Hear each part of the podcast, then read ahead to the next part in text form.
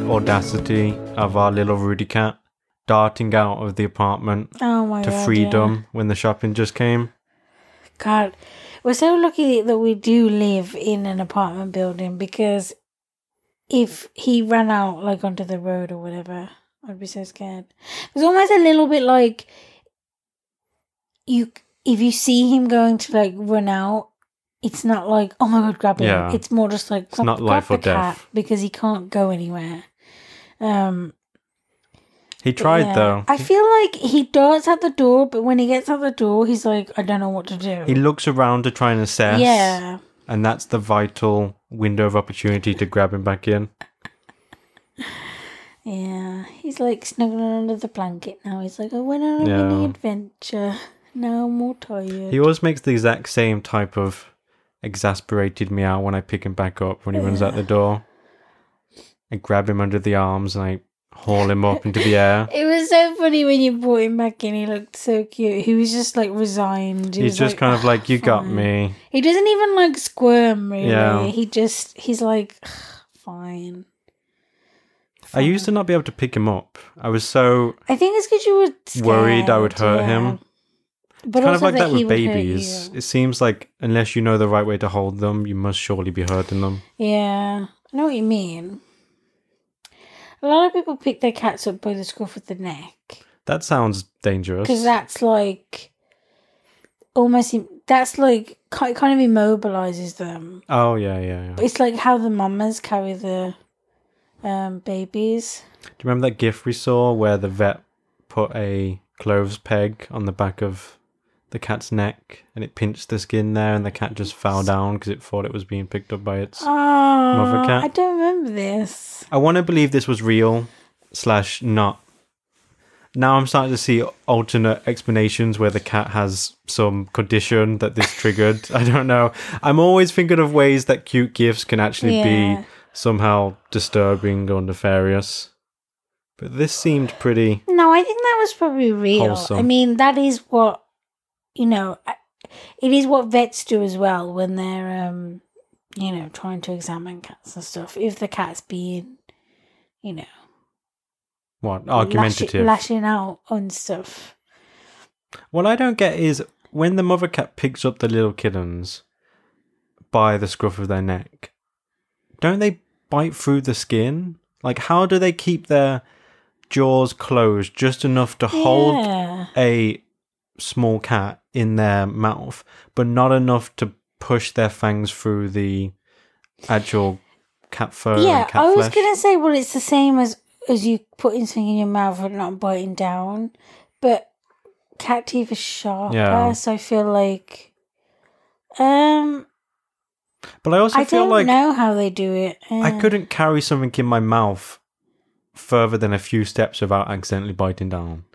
That's what I. Yeah, they must be able to just do what we do, where we kind of like put our teeth together, but don't But don't like bite. Yeah, push them in a. yeah. They might also, motion. also somehow not use their very front fangs. It might be like I know sometimes when the kittens are really small, they carry them sort of here. Like say, if the, I know that the, the listeners can't. The old that. doing a hand But, gesture like, on a podcast. Think, think of a little kitten, floppy. Sure. they kind of pick it up at the middle of the body and kind of the cat hangs down on either side But of the then wouldn't that be put? Wouldn't that put more pressure on where they're but I feel held? like that would that type of carry would be better to not pierce. But when the cat picks up the, the kitten by the scruff of the neck, you are just getting like a bit of skin, so it would be easier to pierce. So I don't know. I feel like I'm gonna have to look up some videos later of cat mamas. As if you need an excuse to look up cute cat videos.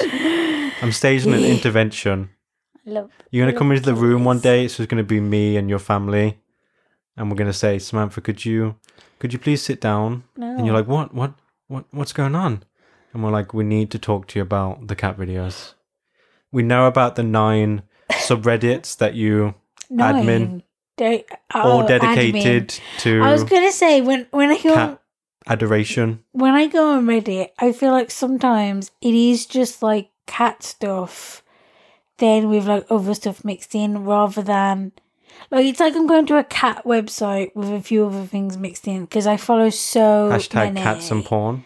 because there's like cat bellies, cats in sinks, um, cat bleps. What's a blep? Do you want to explain that to the horror of our is when you have your tongue like very slightly out, not sticking your tongue out, but like It's just kind Just of like a little- like the tip of your tongue. Yeah, yeah, yeah. Pushing through.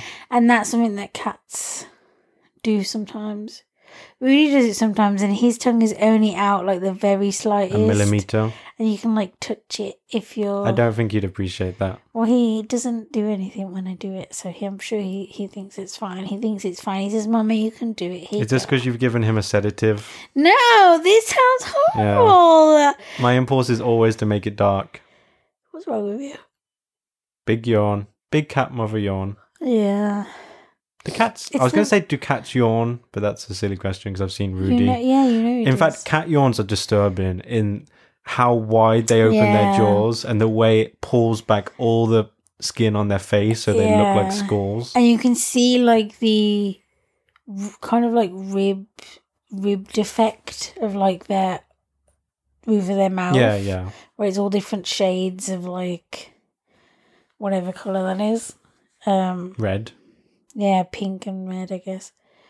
Yeah, cat yawns are weird. I, I made me think when you said the other day, uh, does he ever pant?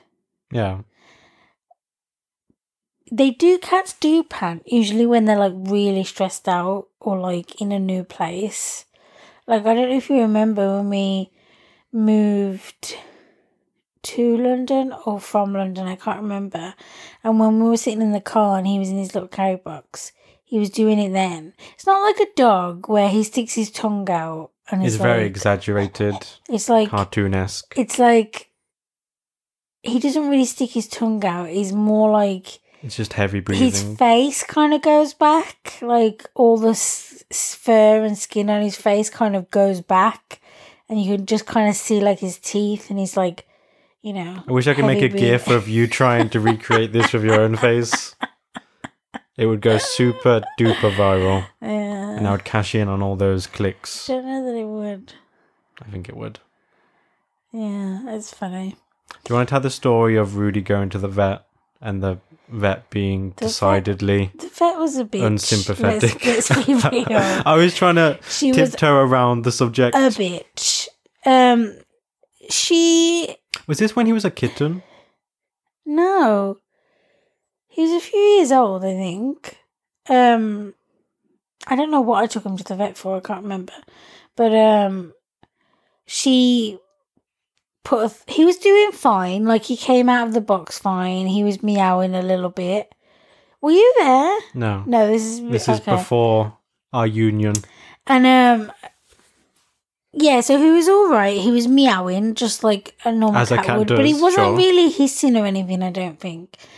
And then she like you know felt him, felt him, and just to, This is getting dark. as doctors do. and then sure. and then she she said she was going to put a thermometer in his butt, and he like meowed, and he might word. have hissed, and that's it. And then she was like, "Oh, he's just a little wussy baby. He's like a he's a wimp. Like How dare you needs to-" mock And I was like, "What are you?" S-? First of all, traumatized cat? like you're not gonna i'm sure you're gonna you know have some kind of expression when you go to the doctor and they have to check you there you know not that they put thermometers in your butt when you're older but um you know That's what you think. She was just so the way the thing is she didn't really do it in like a funny way It was like mean spirited. Like, like, look yeah, at this cowardly it was kind cat. of me. It was kind of mean spirited, and I was already like distraught because I obviously thought something was wrong with him, which is why I took him to the vet. And it's a stressful situation sitting there, seeing all the other animals. Oh, it's always so horrible as well because I feel like whenever you go to the vet, you always see someone crying. yeah. Like you, they come out of the room and the animal's not Oh, with man. them. And I'm like, oh my god, this is It's pretty simple Awful, to infer the narrative. yeah, so it's a stressful situation as it is. And she this woman was just- Digging the knife into your ribs. yeah, bitch. I feel like you won't last very long if you have that very standoffish, unhelpful attitude of. I mean, who would mock a person's pet as you're doing an Yeah. invasive procedure on them? I mean, I get that maybe I can see a lot of scenarios where maybe she was tired, she'd just done like a 12 hour shift and stuff like that. But Well, I could see maybe if he'd like tried to bad. bite her or something, but he didn't. He didn't even like lash out. He just like meowed and hissed, and that was it. And again, completely She- understandable. yeah, she was just being a cunt. I like how you said it with trepidation and cautiously, but you still said it. It wasn't very. There was no conviction Yeah. behind it. Um, yeah, that was a long time ago. Wow. Yeah, so I really don't. That and the last time we went him to the vets, which I think we talked about in a different podcast. I really will only take him now if because there's often like you know cats can vomit and it's you know it can either be because they're trying to bring up a hairball or They ate too they fast. ate too fast or they licked some grease off the cooker, yeah really like as Rudy. as soon as we finish do. cooking well not as soon as because it's hot that would be horrendous. yeah, while we're eating, he'll like jump on the cooker and try to lick the cooker, and um, or something like that. So they can vomit for those sort of like normalish reasons. Quite innocuous, yeah. But I am quite a like stressed out cat mama. Like, even though I know he's he'll vomit, and I'll be like, oh, chances are it was just one of those reasons. I will worry about it Yeah. and um but i have to stop myself because it's very traumatizing for a cat and stressful to to like go out and like take him to the vet and stress is like a serious thing when it comes to cats because stress is usually what causes them to have like um UTIs and things especially boys and UTIs are really common in boys, and that often leads to serious things slash complications slash death. Like that's what my first cat died Sure. of, and so unless there's something obviously wrong, Like there was blood or he wasn't medical peeing. assistance. like that happened one time where he was um he wasn't peeing, and I took him to Yeah, the that's vet. not good. And uh, were you? I don't think you were there then either. Um, I'm a newcomer. Yeah, I'm a he- transient. that might be why we went to the vets. Actually, he wasn't peeing. And um, Was that the yeah? Could be. yeah? And so they give you this like pretend cat litter. It's like Oh yeah. I was there for that. yeah, yeah. And um, there might be a second time then, because I think I actually had to do that with him twice when he was little. they give you like the plastic cat litter so it doesn't absorb his wee, and then you get like a little syringe and you suck up the wee, and that's how you get This is you how you gross on the, so um, many levels, but you've got to do what you've got to you do. get the pee sample, and um, yeah, and it they gave him some medicine and he was fine, but that was a very lucky situation. More often than not, that ends up being serious. And so, unless something like that's going on, I'm not just going to be like, let's check him out at the vets No. because it's traumatizing. and then mm-hmm. sometimes the treatment they prescribe can be traumatizing in itself. Yeah, because you, yeah, like when Do you remember the eye Yeah, drops? Oh yeah. Oh god, that was a trial. God, this makes it sound like he's had loads of things wrong with He him, but he hasn't, no. They're just very memorable Yeah, because yeah. it ends up being a big deal. You basically have to. He's not the type of cat where you can pick him up, put him on your lap, and he'll stay there. Unless he was already sleeping next to you, and then you scoop him up and put him on you, and then he might stay. But he's not like, you know, like a bunny rabbit or a hamster or something where you can, or a dog where you can just say stay and he'll stay. Um, yeah, so you have to like scoop him up and he's going to scratch you and try and bite you. So you need to.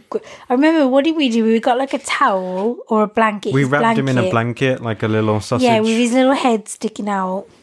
And then I think I kind of like held his eye open and you did the drops, right? Yeah. Probably something like that. Yeah, but that's horrible. I'm that's sure it was traumatizing, but we had to do it. He had an eye problem. Yeah. It's better than blindness. Yeah. It's horrible. It Even just getting him into his little plastic cat box when we need to go out is such an ordeal. Yeah. He is so. It gets harder and harder every time as well. Really does. I always think if there's like a fire or something, I will just grab like a towel or something and like wrap him up Bundle in him it up. and take him out. Maybe if there's time, grab the cat box. But there's no, there would be no way of getting him into the cat box if there was like an actual fire breaking out and it was like right, you know. Do you remember when the fire alarm went off in our building Was this in at the cloisters? Yeah, no, I can't say that I do. you don't remember? It was like I think we were like.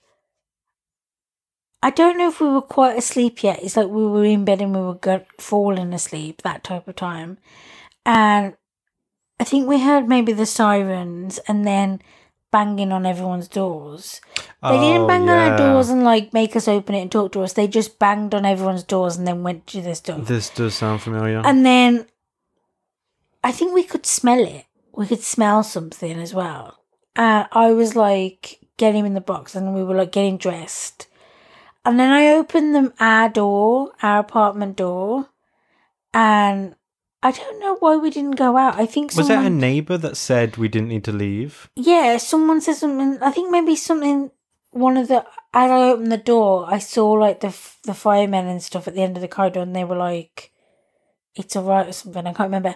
Basically, the washing one of the washing machines or the dryer had like caused a fire in one of the upstairs floors. That was just the cover story. A meth lab actually exploded.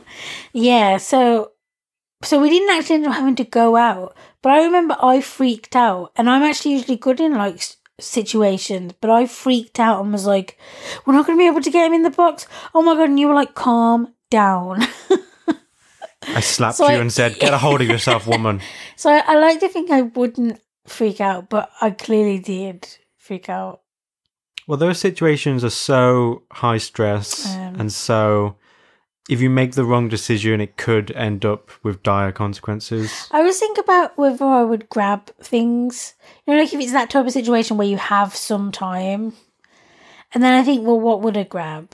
I okay, allow allow myself to grab three things. Sure. But then you have to prioritize and it's like, well, you know what I mean?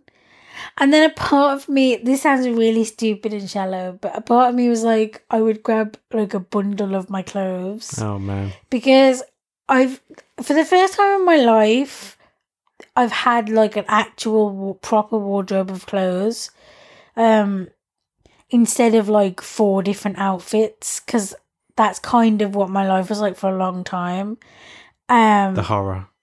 and hey but now I actually have like A spectrum. yeah. And so a part of me wants to be like, I just want to put my arms in the wardrobe amassed- and just grab like a bunch of dresses.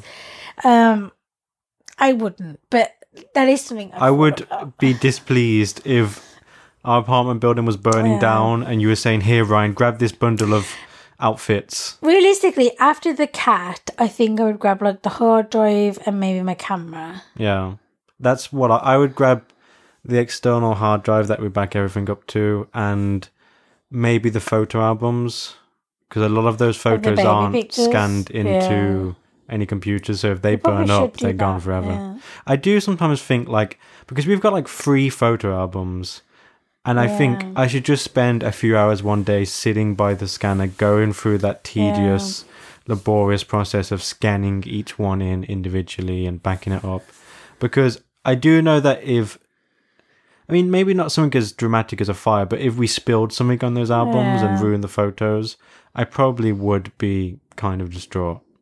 Aw. There's not that many photos of me from a certain period in my life. I feel like that's what that's like with me as well. There's pictures of me when I was a baby, pictures of me when I was like little. and you were the cutest, chubbiest little baby. Let me tell you, listeners, she was an award-winning little I was smiler. I was blonde as well, which is strange. But um, and I'm not blonde now. In case If it wasn't clear to you. and they can't. No one can see you I said if you can't. Oh yeah, yeah okay. Um, if you're not hacking into our laptop's webcam. NSA officer. but there's not that many pictures of me when I'm like a teenager, like a young teenager. Maybe because I did have a thing happen and I was really angry and I did that thing that you see people do on like movies Oh no! where you get all the photos and and, a pair of you scissors. like cut them up. oh god! I did that. I actually did that, and yeah. How many photos I was were like lost the, in that I was like the fourteen year old who had like a disposable camera and would constantly take photos of their friends. Um, I don't know, like You can say hundreds? yeah, like a hundred or Oh more. man, yeah. that's I kept like Wow. two photos probably.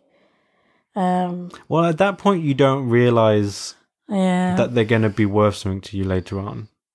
Like you take a lot of Yeah, like, photos now, and I'm always like, "Why are you taking a photo of me? I'm just sitting on the couch." But in 20 years, it'll probably Yeah. be cool to look back and say, "Oh yeah, that was that time we were sitting on the couch." it's funny that we're. Um, it's funny that we're talking about this because it was just earlier or yesterday that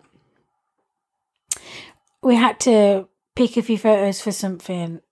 so I had to go through the photos and just on my phone right now, I there's like 8,000 photos and because there's that many, I put things into folders so that if I'm trying to find something, it's easier for me to find it.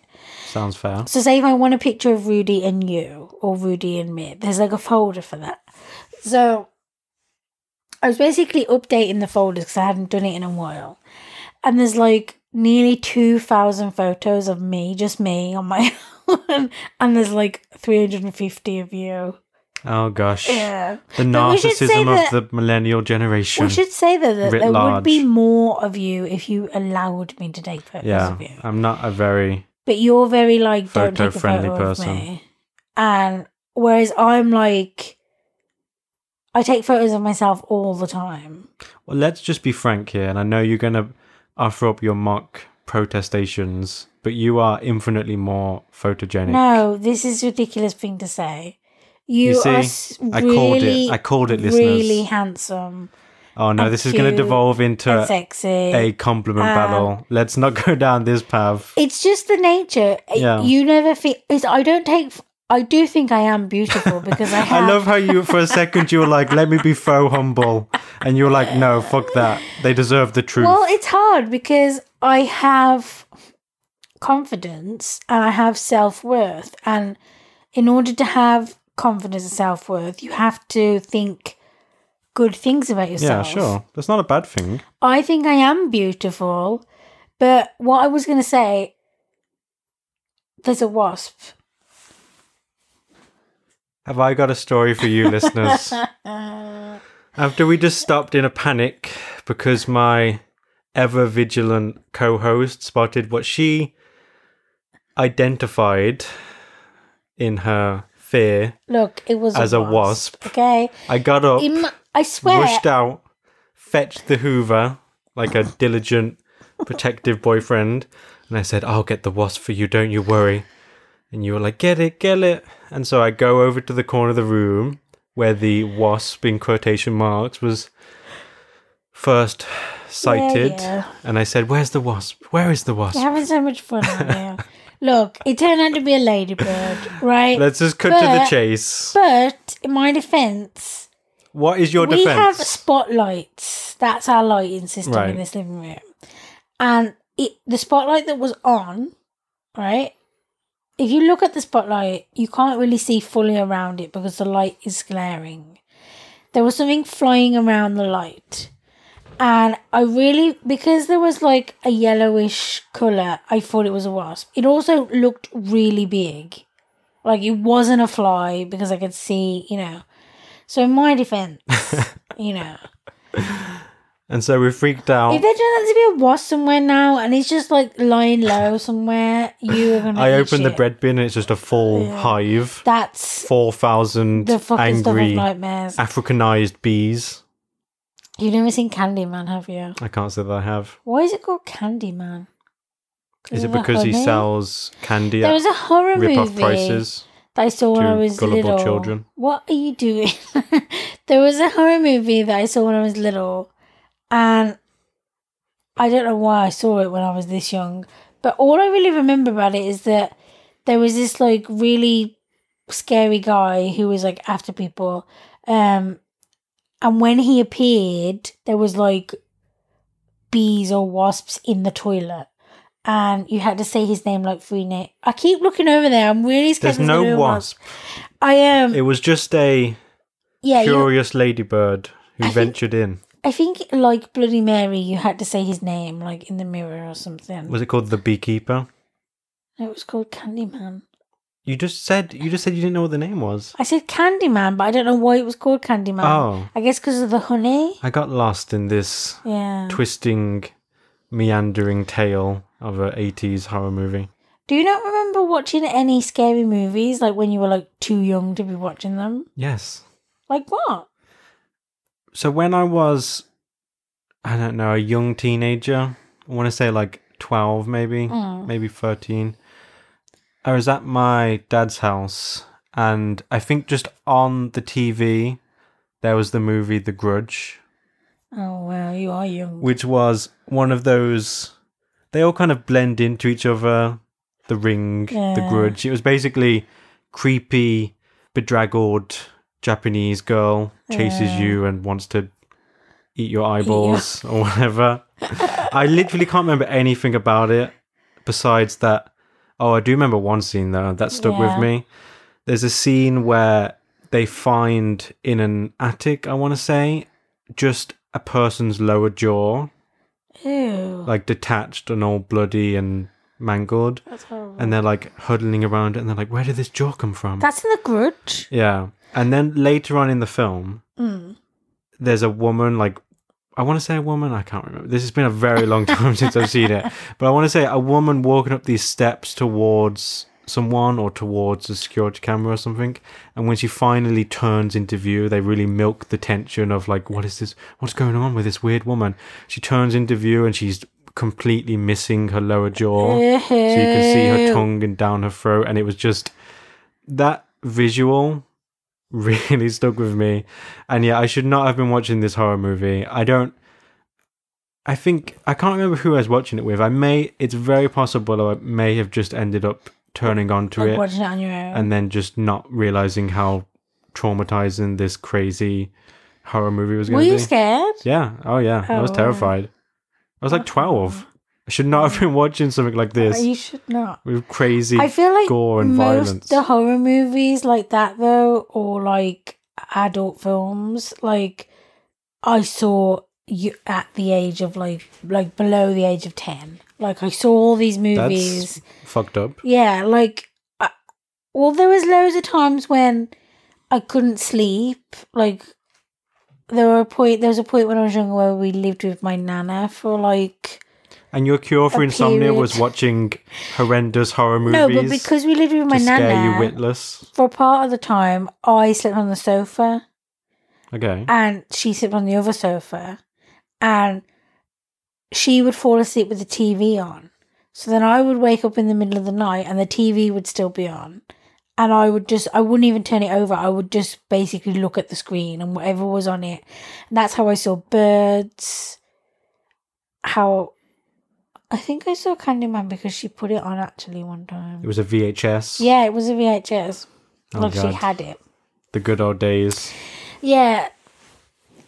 I also just think for the most part, like, yeah, like, no one really, like, cared. Like, it wasn't a big deal if you watch a horror movie, you know it's just a movie, although it did terrify me. Like, I saw it at, like, age te- 9, 10 maybe. That fucking terrified Yeah, me. I can imagine. Terrified me. Oh my god.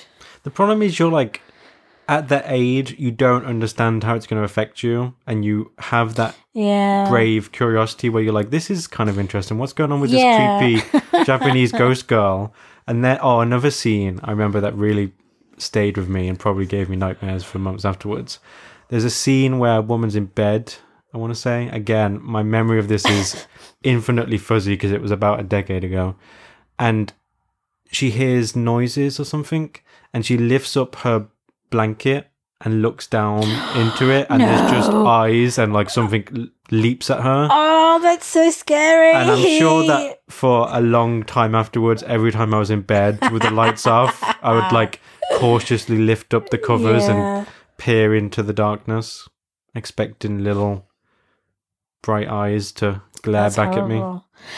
You're right there about that curiosity because my one of my vivid memories is it was like ten or ten thirty at night or something, and the TV was on, and my mom and my nan were doing something, and I, and I think my mum was like just about to turn it over, and it was like the start of it where you see Pennywise standing in the garden. That kind of like famous shot. They do this shot in Halloween as well, which is another film that terrified me. Um, where the the creepy guy or the bad guy of the movie stands in the garden amongst the laundry hanging on the like the laundry. Why can't I find? Oh god, you're really struggling. the washing You know, line. but yeah, the washing line where people hang laundry, and then like he's standing between the billowy sheets, Yeah. and the person looks, and then they look away, and then they look yeah, again, and he's gone. Yeah. Like there was that like creepy, Infinitely overused. yeah, there was that creepy moment of like the beginning of it where he's standing among the sheets, giggling. He does that thing where he giggles.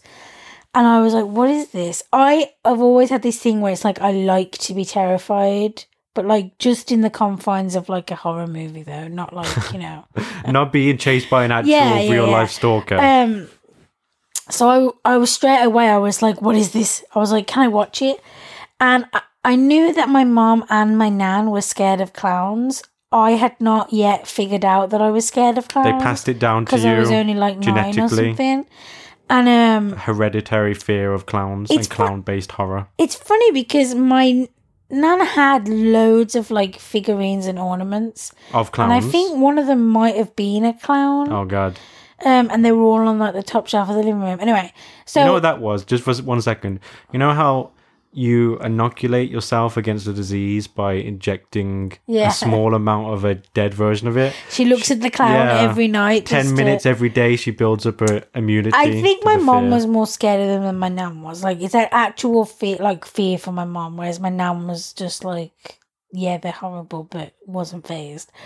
Um, so I they she was about to turn it off, and she was like, "No, you don't want to watch that," and I was like, I was like, "Please, can I watch it? Please, can I watch it?" I guess she obviously relented because I watched it, and then I remember also distinctly that going to sleep that night, um, me and my mum shared a bed, and um, she had to like hold me because I was shaking so much because I was really scared, and she was like. I told you you shouldn't have watched it. Like, not in like I told you so way, but like, you know, it's okay. I understand. It's terrifying kind of thing. And then 15 um, years of intensive therapy later, Uh, here you are with only a mild to yeah. moderate fear of clowns. And while we're on it, I feel like I have to get all these out because they're good, funny Please do. stories. Um, I really like the Scream movies, especially the first couple. And How many are there? there's like it go up to like Scream I think. 14? No, God, no. Um, I don't like the Saw movies on like Scream 14 colon the 13. screaming. this time, the scream's for real. the. Screaming or the Screamering. it doesn't really matter. Yeah. So I read the first one especially is my favorite. And um there's two stories about this all in the same house. The first one is I used to have like a little chalkboard, kind of like a child's toy, like on a stand and everything. Um, but I had it. I'd had it from when I was younger, and we used to play like when the family got together. We used to play games on it, like um, Hangman, Hangman and things like that. Noughts and Crosses, Yeah, yeah, yeah. etc.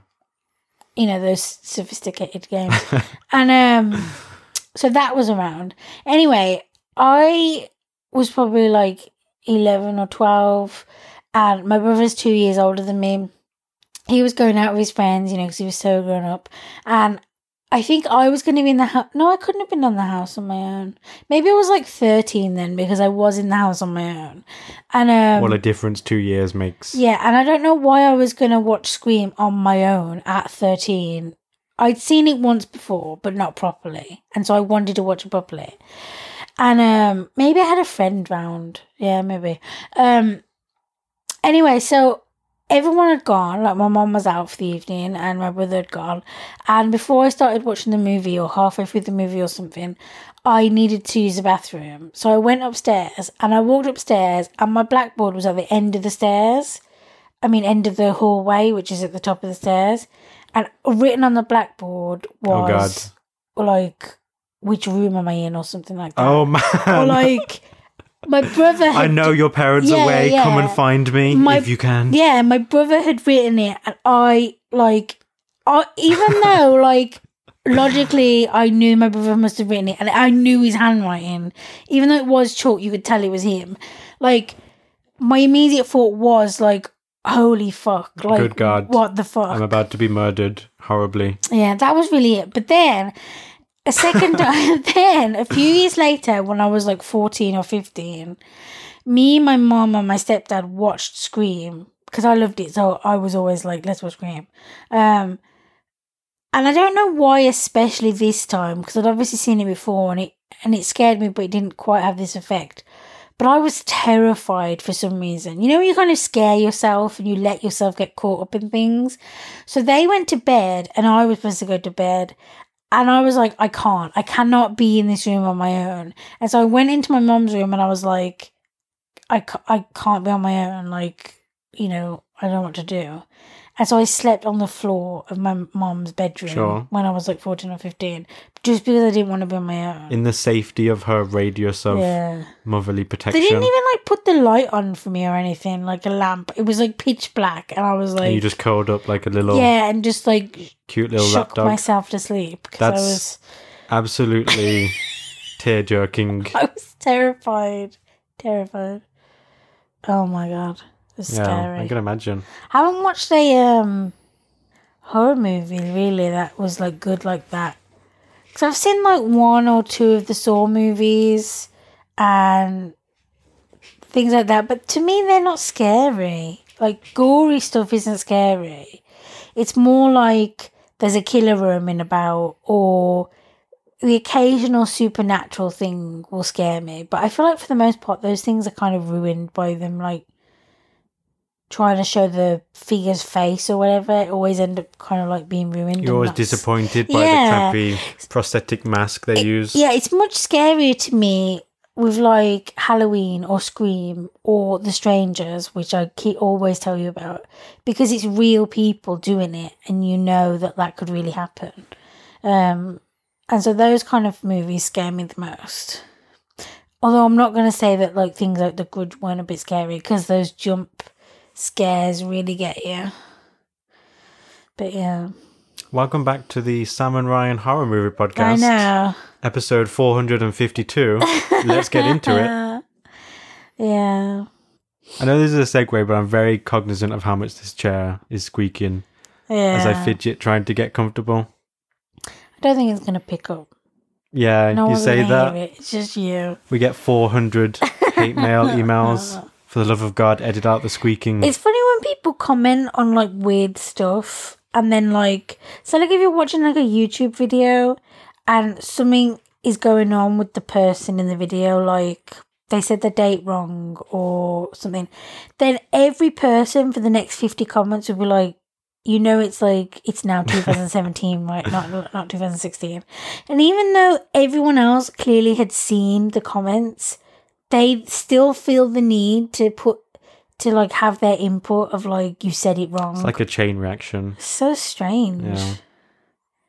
It's weird as well because I feel like 99% of the comments, maybe 99.99% of the comments on a YouTube video are diametrically opposite to what the comment would have been if the person had been there. If it had been someone you'd known and they came up to you and said, Hey, check out this cool video I made. Like, do you see what I'm saying? Only 0.0001% of the comments are even in the domain of comments that someone would have said in real life. Yeah, yeah. You think it would be at mean. Least a little bit higher than that. But it is Yeah. just a tidal wave of abuse and It's racism. It's a bit different if you're watching like the type of videos that I watch because usually they are kind of. But yeah, people do seem to go out of the way to like either say something completely irrelevant or to just criticize, and that is very strange to me. Isn't it weird as well? And it's been a very long time since I've looked at YouTube. Yeah, because you Comments. usually like have like blocks on them. Yeah, there's don't you? a- I don't do that because I sometimes like to see the comments. Browser add-on you can get which blocks YouTube comments from view. Hmm. When you scroll down, it's just a white Yeah, expanse. And I think that is the best way to go. But what I was going to say was, isn't it weird when you look and you see that people start having conversations that are about nothing to do with the video, yeah that as if it's their own private chat room? Yeah. They start debating the nuances of 9 11 conspiracy theories on the Gangnam Style video. Almost becomes those popular videos because they have so many people commenting on them. They almost each individual video becomes its own message board or forum type of thing. It's strange. I I feel as well, even though I'm not like surprised at how, even though I know, no, let me start again. Even though I know that people can be shitbirds, like it still does sometimes surprise slash shock me when you're just like watching, say, like I don't know, one of like the beauty YouTubers or whatever, or Just like a super hair normal tutorial or innocent something. video, yeah. and then you look at the comments and someone has just put like a really nasty, like disgusting like comment and I'm like, Whoa, like what the fuck, dude? Like who pissed in your fucking Cheerios? like I don't understand I don't understand. that level of vitriol in response to something that's completely mundane and Mm. unprovocative is scary because it It it is scary. seems to signify some kind of I don't know psychopathy. You're looking at this video of someone saying, "Here's how you curl your hair," and your response is, "I hate you. I hope you die in a fire. yeah. How dare you put this onto the internet?" It's it's creepy. Like they are the real life horror movie killers. If you see what I mean? it's like you ugly bastard, I hope you get raped. Yeah. It's like what? These are the people we need to fear instead of a guy in a hockey mask with a knife. It's these crazy, crazy people who have that insane reaction. Mm, another thing is just like comments on like Facebook. Um, it's like another situation where I know people are like this, but sometimes when I I don't know why I do it, but I'll see an article and sometimes I'll be like, you know what, I'm not even going to read the article because I know for a fact the comments. I'm going to be a cesspit, Oh yeah, radioactive so I go to the comments instead, and I look at a couple of the comments, and I know people are like judgmental and like horrible and cynical, but to see like certain comments, like, and I'm not really talking necessarily about people being shit like the ones on YouTube, but just being kind of like like prejudiced and like judgmental and like just really hateful and it's like you're a real person that's a real comment That's for a person who, sitting in front of a laptop somewhere in the world yeah it's like who has family i and don't friends want and to a job. be anywhere near people like that yeah, you know yeah. When you think about the fact that the person, ah, those sometimes you just get a comment where it's so clear that they've done everything they possibly could. Like they've really strenuously tried to articulate this in such a way that it will be as hurtful, as offensive, as kind of evil as possible. And you just look at this comment and it, like you said, it's continually surprises you. Like you mm. think you've kind of got to that place of jadedness where you can't be shocked by it anymore. But then you see it again and you're like, that's a real person somewhere in the world and they're going to get up from their laptop in a second and go and have a completely normal civil conversation with someone nearby. Yeah. And that's why it's scary because you know they lurk amongst us. Yeah it is scary. A comment that stuck with me that i saw recently and i can't remember what i saw it on but it was basically like um someone had said something like god will judge you or something. Um or someone said something that God wasn't real, and then a woman came and she was like, Those are two very different comments. Uh, "Yeah, it, it's not really the point. The point is what the woman said. The Okay. woman was like, um, I'm not Christian, but the Bible says so, so they will be punished or something." And I'm like, That's weird. I'm like, what?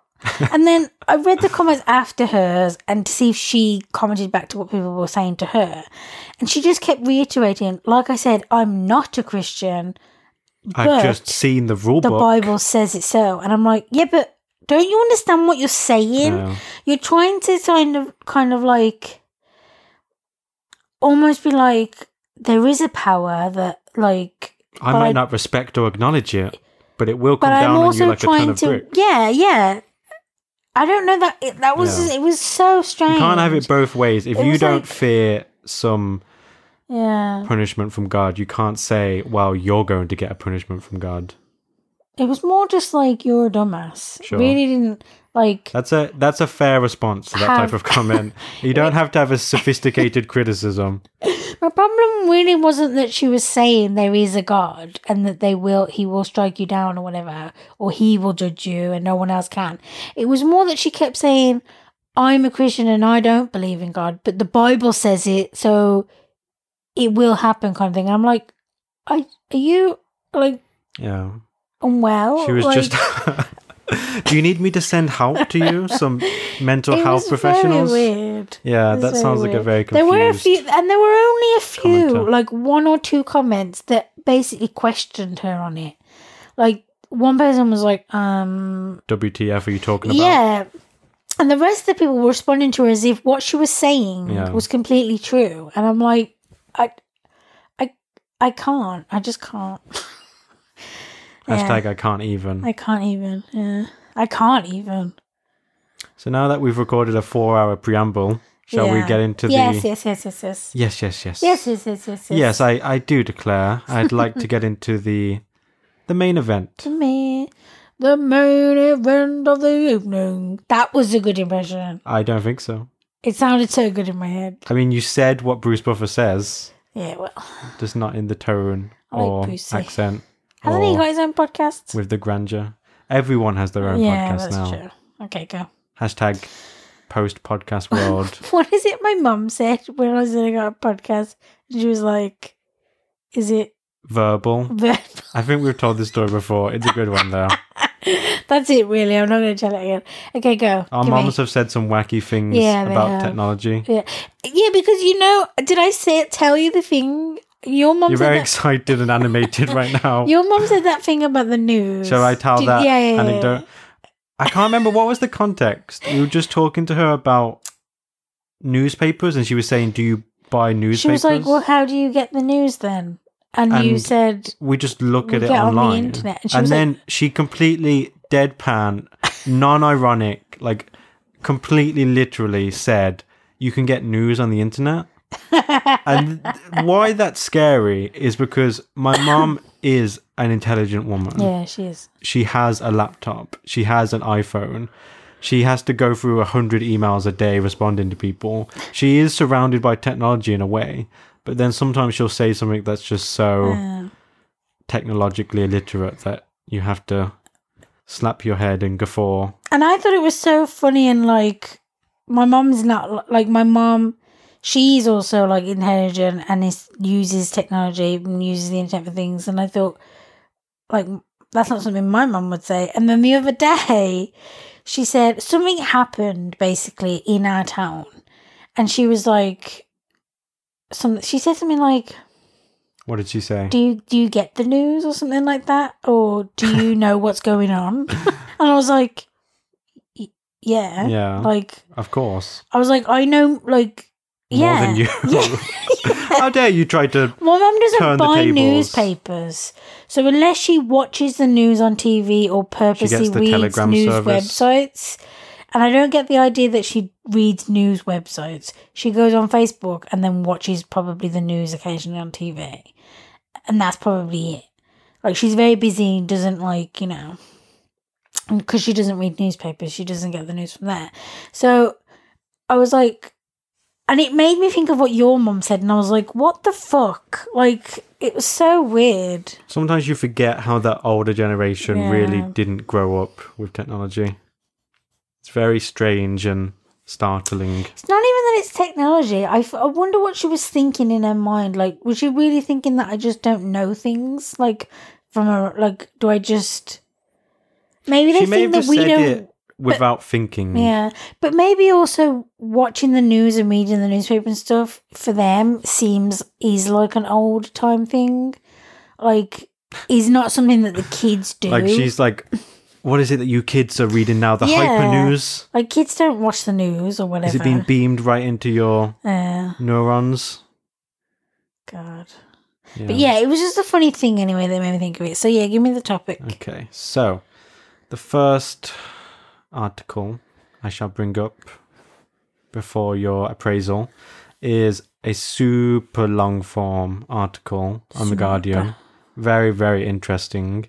I read the whole thing in one go. It was very, just so fascinating. And what are you giggling at? You're like, I read the thing in one go, and I'm like, good for you. Wow, in this ADD Yeah. age, No, it's you're quite a feat to read a super, super long read article in one sitting sometimes. But with no further ado, you just made a gesture that no one. Were you banging a gavel?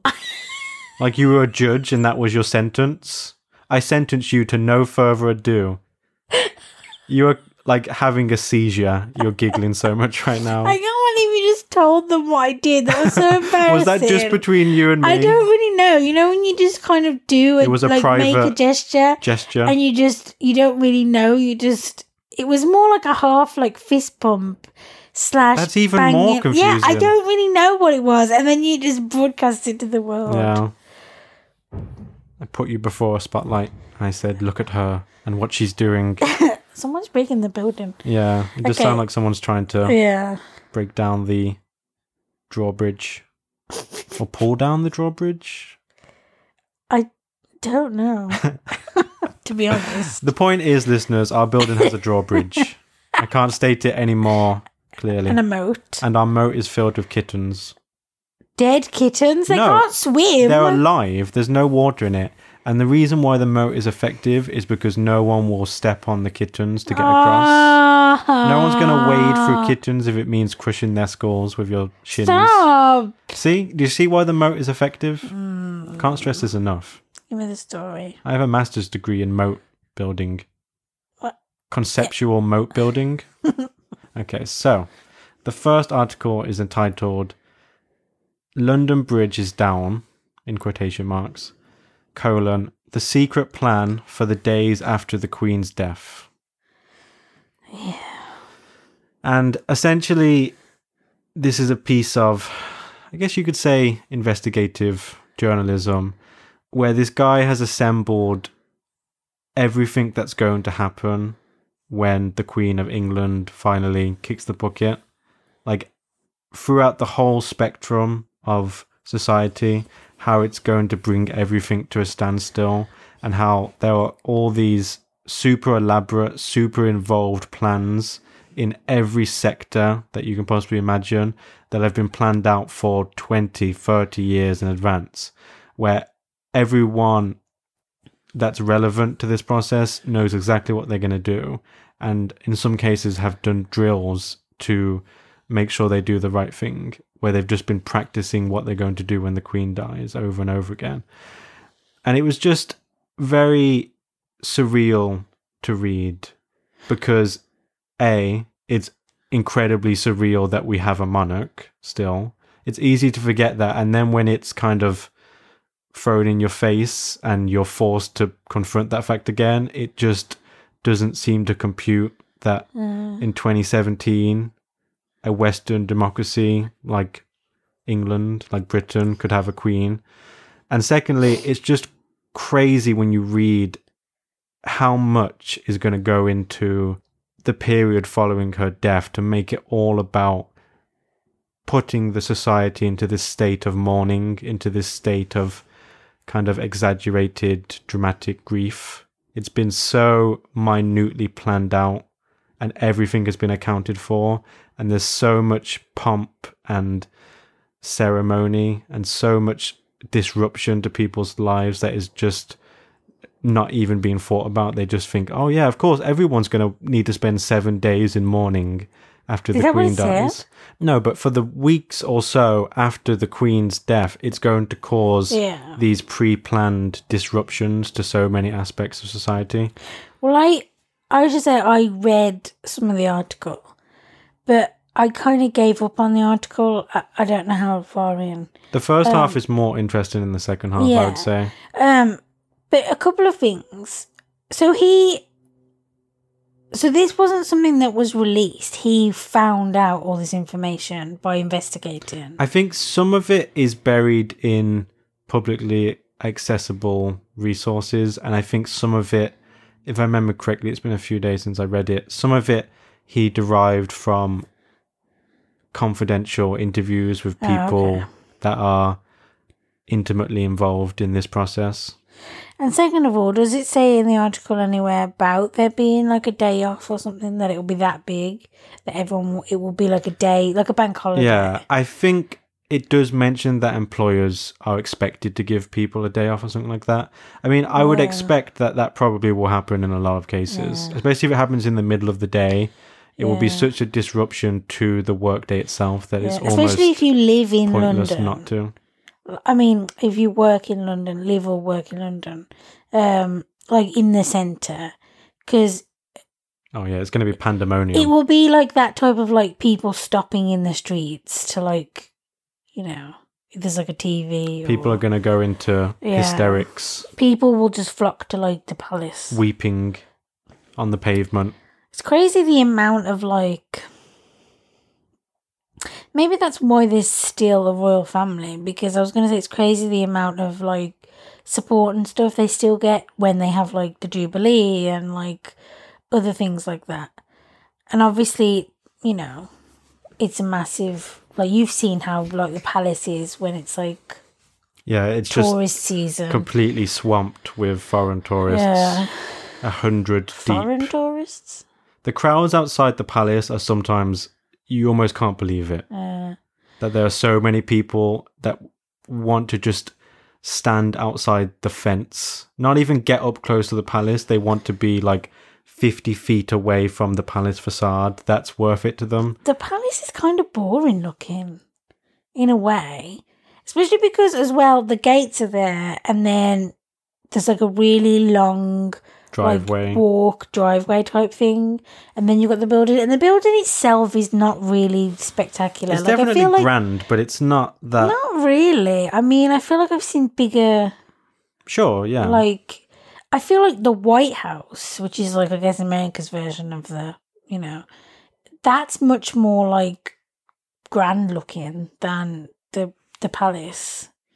Windsor Castle, however, is well, it pretty is a castle. Yeah, that's, I mean, geez. that's true. If a castle can't do, can't make you stop for a second and say, whoa, Yeah. that's pretty amazing. It's not a very good castle. um, but yeah, so yeah, I think some people think that Charles is gonna not be king, but I feel like he's been waiting his whole life to be king, Pretty much. so he is going to be king. Poor Harry, I guess. he's never gonna be king. Oh no. everyone's gonna die for him. To My deepest sympathy goes out to him. Yeah, So yeah, I just wanted to basically talk about how strange it is that we have a monarch and that no one seems to really care. I mean, the republicanism movement in England is so small and so marginalized hmm. that it's essentially a non issue. And in fact, it's even more than that in terms of if one of the major political parties came out and added the cause of republicanism, which is getting rid of a monarch and making it entirely a representative democracy, that would really backfire on them. I mean, people would lose their minds. Yeah, I can't see how, like I just said, because they do still get so much support for things. I can't see how there wouldn't be a royal family anymore, like unless they all die. Like because you've got I mean, and maybe it's also still kind of so popular and important because the queen has like outlived everyone. I was reading how she's like outlived like 20 presidents or something. I don't think that it wasn't 20, it was 10, but That, that would be 80 years. I think it was more like 10, but she has been the queen for like the fucking longest Yeah. time. And so I I wonder if a part of the popularity and support really is just for her and not that there is a royal family. Although I guess you could then say that's not true because people went crazy when like little George was born and what's the other one called? I don't know. Charlotte. and I'm glad to not know. Um well you know now. Um I'm going to completely erase that from my Yeah. mind in 10 seconds. So that was my original thought, but then measure. But then people do go crazy over William and Kate as Yeah. well. So um it will be interesting to see how different it is when it's a, when it's like Charles. Someone as deeply unlikable and Yeah. uncharismatic as Prince Charles with his wacky ideas Yeah. and rampant buffoonery. I think people are probably going to call on the idea of having a stoic monarch on the throne. Will she be called Queen, Camilla? Or will he be the king and she'll be like the Duchess still? The article did go into this. I'm pretty sure that she's going to be called Queen. So there will be Ah. a king and queen. Because he's not called king, is he? The No. Queen's husband. He's a Duke of something or other. That's weird. Yeah, I don't understand Yeah. how all that stuff works. I'm kind of torn. Do tell. on the royal family. A part of me thinks it's ridiculous that there's a royal family because it's like we're not in the fucking 1600s or whatever. Um, and also it's like it's giving authority to people that didn't earn it. Like they're just kind of like there, and whoever's born next, they're also there, and it's going to continue forever until someone does something about it. I don't know how that would change. Hashtag Guy Fawkes. But then Hashtag he tried. Hashtag nevertheless he persisted. he did his best, okay.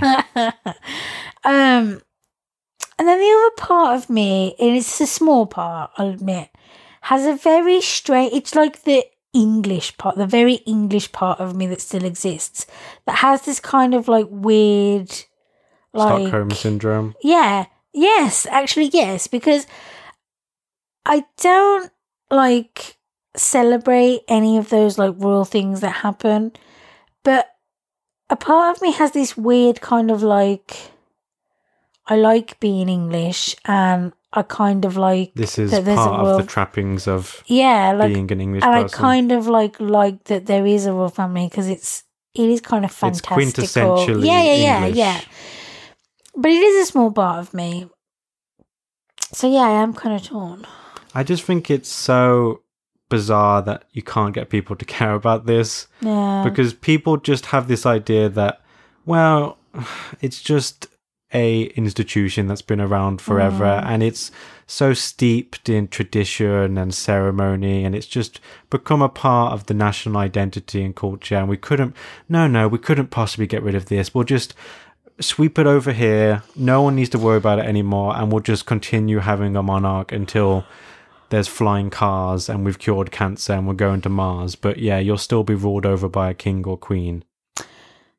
why is there a queen? Because you know they're always saying how the queen doesn't interfere in Downing Street and stuff.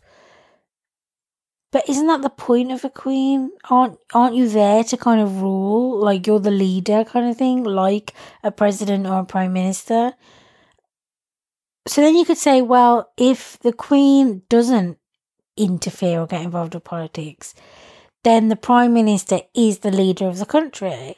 But everyone knows that the prime minister is not the leader of the country because I think if the prime minister was going to do something and the queen didn't want her to do something, it wouldn't happen. The queen does still, at least in theory, retain a certain spectrum of power. In But they would never say that, would they? It would never be Theresa May wanted to do something, but the queen said no. the queen backhanded her Yeah. and said, know your place. Yeah. No, it would all be done behind the scenes. It would all be like Theresa May's decided not to do yeah. On further Like, review, I've decided not to. Like this woman. countermand the Queen's decision. The Queen does have some vestigial power, at least in theory, in terms of the Queen is the one who declares war, if it comes to that. And there's lots of ceremonial functions where, like, ah. the Queen appoints people and she convenes Parliament and things like that. She has a lot of ceremonial roles where she does actually have, at least on paper, power but of course she wouldn't or at least people don't expect her to exercise it in a way that's not congruent with this long running just come and give us the rubber stamp So I do think is silly and what dilutes that whole um it kind of just dilutes the royal family. When they give like celebrities like knighthoods and stuff, it's Yeah. like what are you doing? Like this it's almost it's almost like a royal award show, pretty much you know? And it's like what is this for? Why why? and also there's a, a lot of political gift giving where if you did something good for someone and they have a lot of pull then down the line you'll probably find yourself with an OBE Yeah, It's really very- blatant quid pro quo, but people are willing to turn a blind eye because it's all ceremonial and it's all just in name only. I wonder what I would do if I was like a film star or something, and then I got like, I got one. What is it? Obi. If you had any self respect, you'd tell yeah, them to go fuck themselves. I'd like to say that I wouldn't accept because there are people that don't accept. But then there's another part of you as like a. Wouldn't it be great if I got this in front of like- everyone? It's like someone wants to give me something for being so amazing. That's basically what it boils down to. And it's like that part of you, your ego wants to be like, of course I'm going to accept that. You want to have those course I letters want, after your yeah, name. of course I'm going to be the center of attention for a while while everyone talks about how I just became a dame or whatever. Like, but I do like to think that I want to accept it because I, I do think it's silly. When I look at it now, I'm like, oh, that's silly. And it kind of dilutes what the royal family is. It's supposed to be like this really old, like, institution that's like still going strong. And then you're fucking just handing out fucking medals. The problem is, it can never be what some people posit it to be, where it's almost just a garden gnome, where Mm. it's just there for show. The queen is just this woman who wears jewels and sits on a fancy chair, and people come as tourists because they find it fascinating. It's never going to degrade to that point where it is purely, purely for show, where it's just window dressing on the tourism appeal of Britain. Do you think they that, that it's something that happens so that the queen is actually doing something? No, the Queen does many a No, thing. I'm not saying she doesn't do anything, but obviously there's lots of things that she does that like most people don't get to see. Like she does charity stuff and she goes on visits and you know, not ev- really only the people involved gets to see that. Um but in terms of like you've got to see her publicly doing some things because otherwise why is she the queen and why do you know, doesn't she get paid like via the tax or whatever? Like that's how they oh got yeah, all she's subsidised Exactly, by taxpayer so money for sure. She's got to publicly do things that the public can celebrate in order to feel involved and like, you know, that kind of level of support. And so I wonder if maybe that's really just all it like why it's something that happens because it's like a big thing that happens every year or every few years or whatever.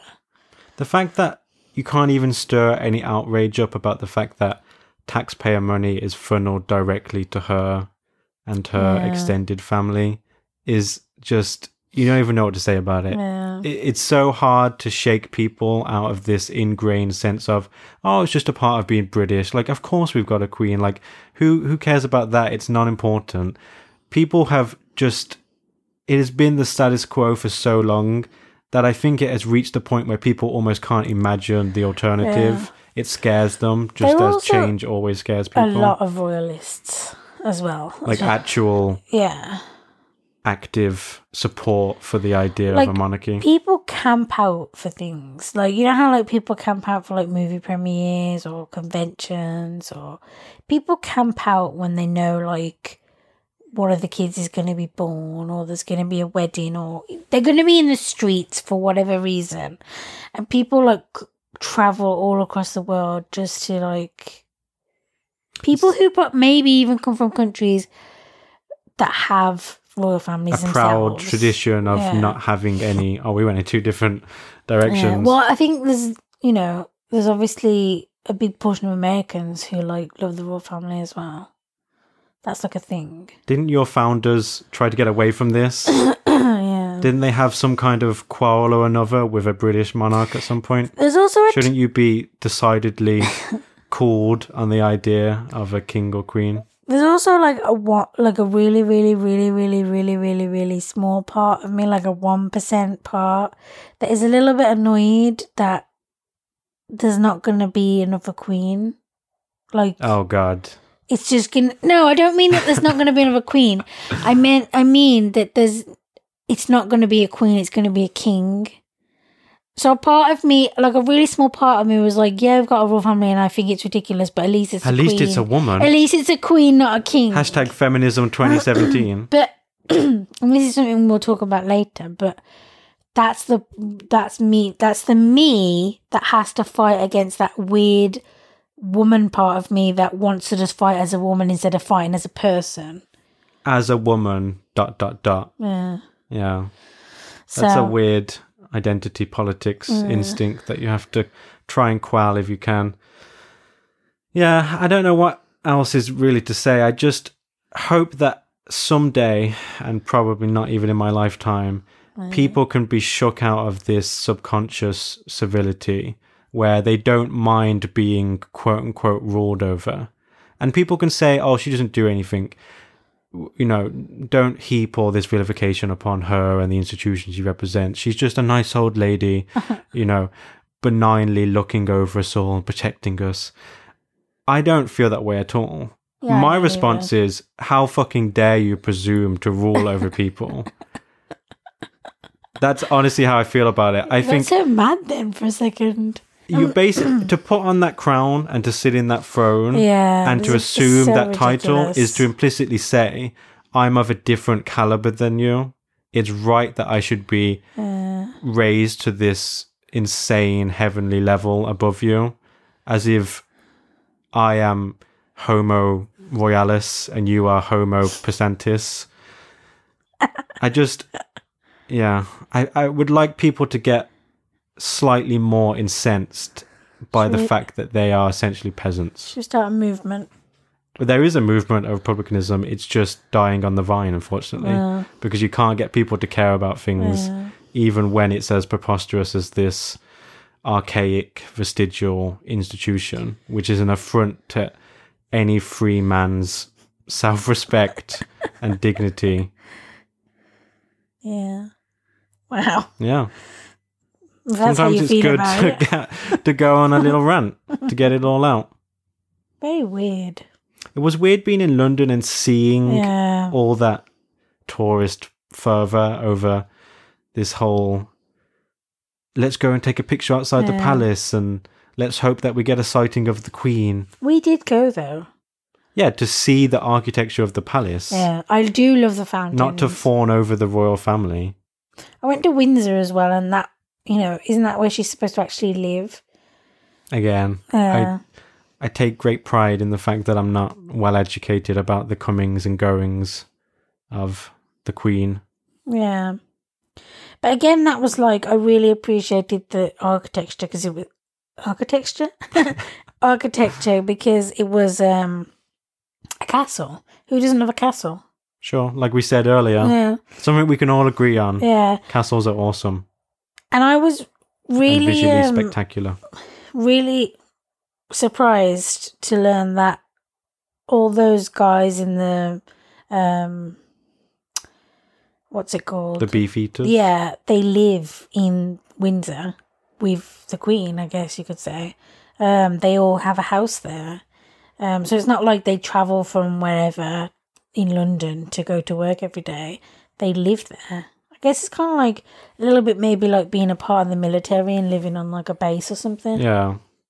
I think they are their own branch of the military. Yeah, yeah, What a weird yeah. specialization to go into as a budding soldier.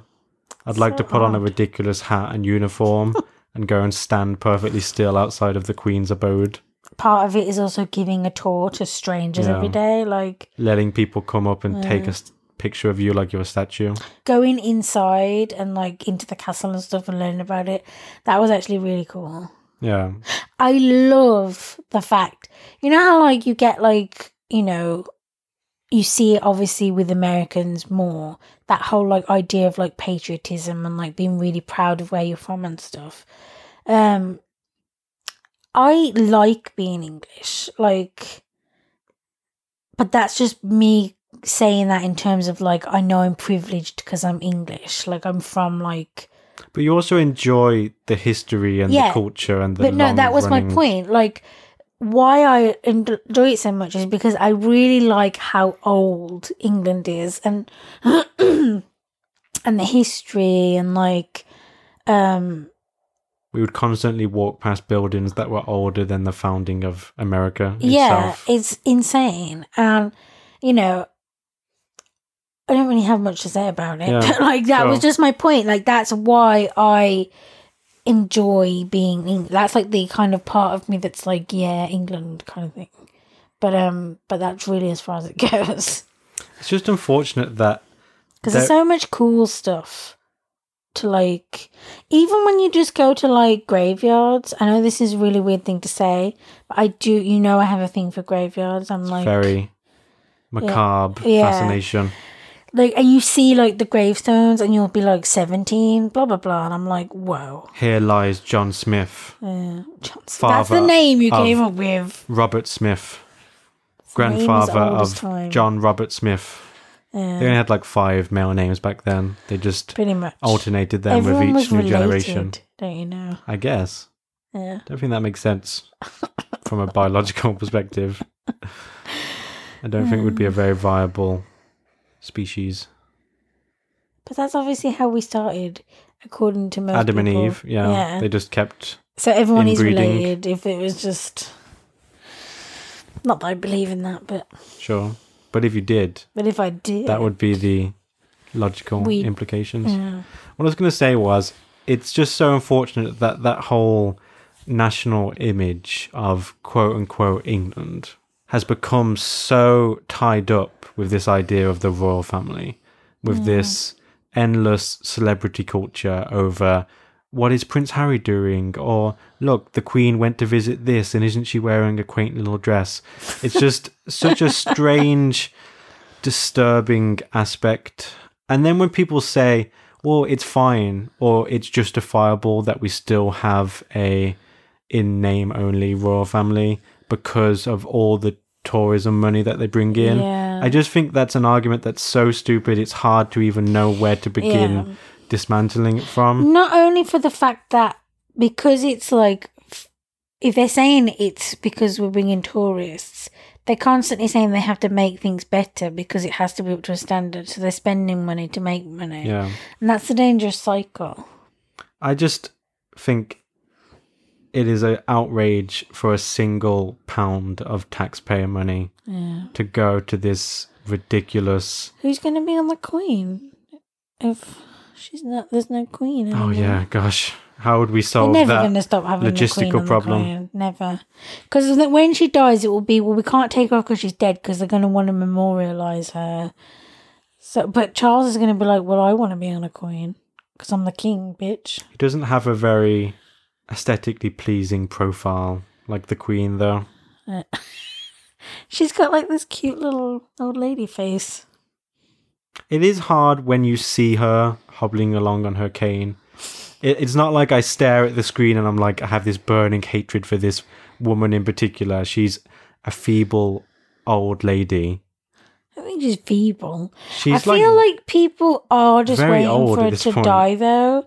Like that article was kind of that was part of why I gave it reading. I was like, why are we talking about this? Like, well, she is going to die no, I know, but if it's you like base it on you are kind of Life just waiting for her to die, and I that is incredibly morbid. there yeah. was just something really horrible about it that I didn't want to, you know. As I was reading it, I was just struck by the absurdity of it all.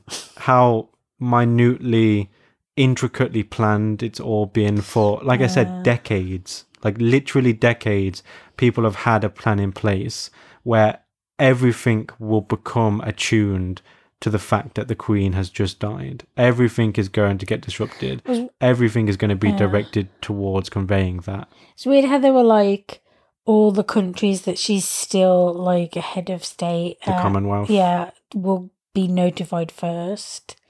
Like, as if you're going to be able to control that today. Like, no one's going to. It's going to get out, and as soon as it gets out, everyone's going to know. And then we're going to have Didn't you? King Charles. uh, King Charles. What Is he going to be. King Charles the First? Wasn't hasn't there already been King Charles? I haven't boned up on the It royal sounds like there's already been King time. Charles, but It does sound like something that has happened. isn't it only the second, the third, the fourth if it's directly after? no. No. Do you think there was eight Henrys in a row? Well, And that's who how we got to fucking Henry the knows, Eighth? Honestly, who fucking knows? Um, yeah. By the time you get I to can't Henry imagine the Fifth, he's you'd gonna think take the guy would it. be like, I want a different name. to No one's distinguish gonna. myself. Yeah, no one's gonna like make him. ha- If if even if he is like King Charles the Third or something, no one's gonna make him like enforce that. So if he just wants to be King Charles, he will be. Or he could take on a ceremonial real name. I doubt he's gonna do. That. He could that. pick a name that has definitely not been used. like. King Maximilian.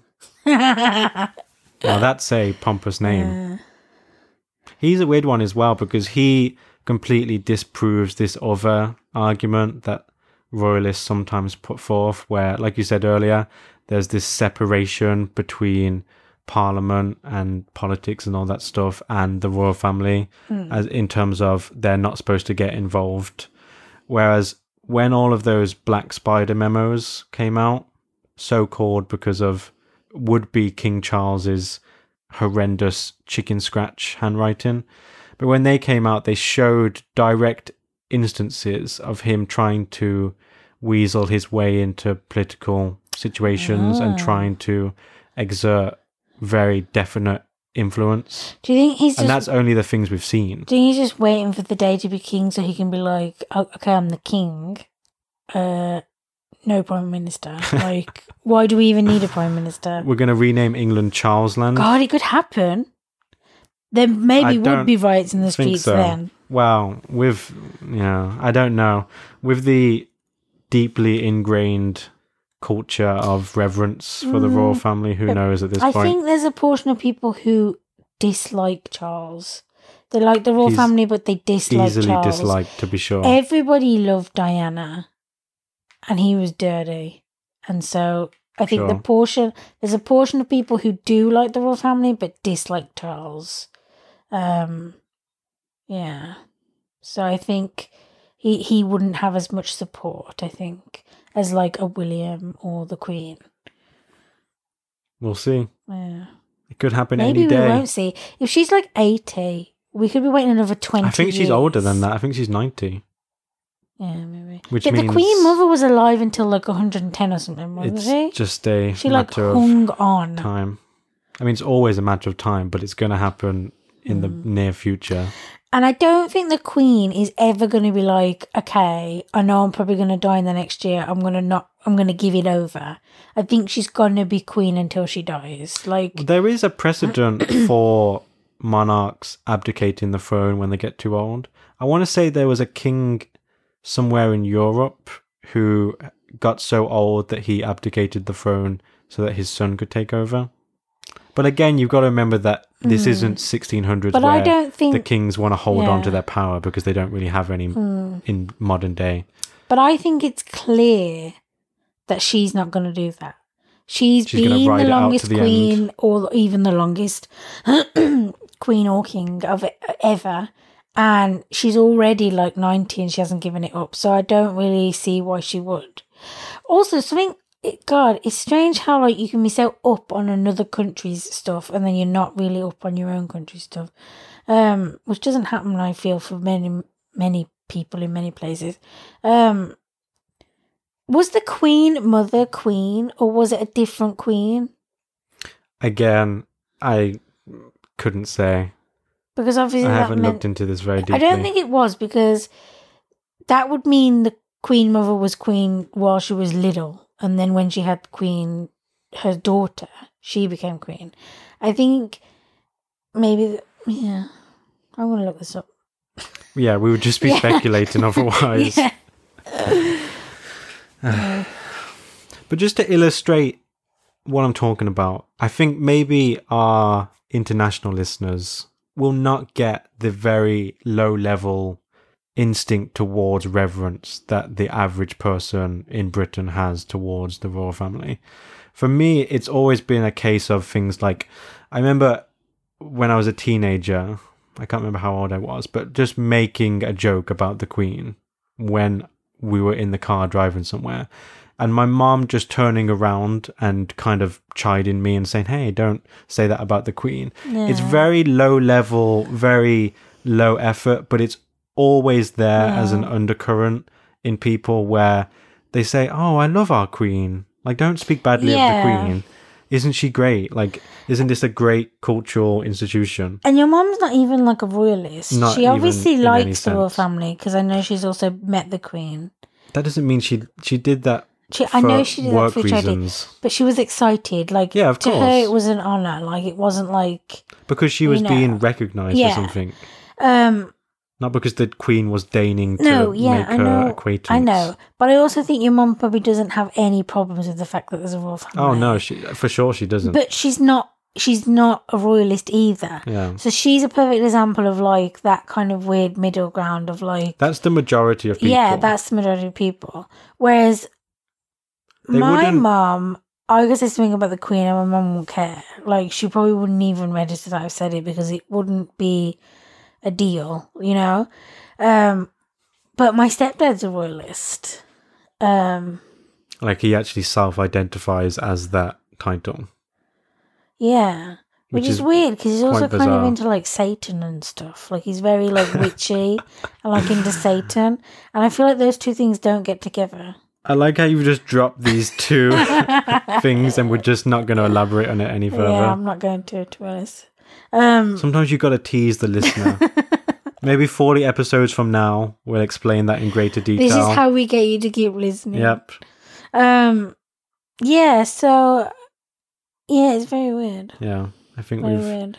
exhausted all we can say. I I feel like we can't go with this conversation without me saying that I kind of saw the Queen once. When I don't remember this. Yeah, because I was like ten. Was this a private liaison between you and Elizabeth? Yeah, basically here there's like a race course here where we are now. I won't name it.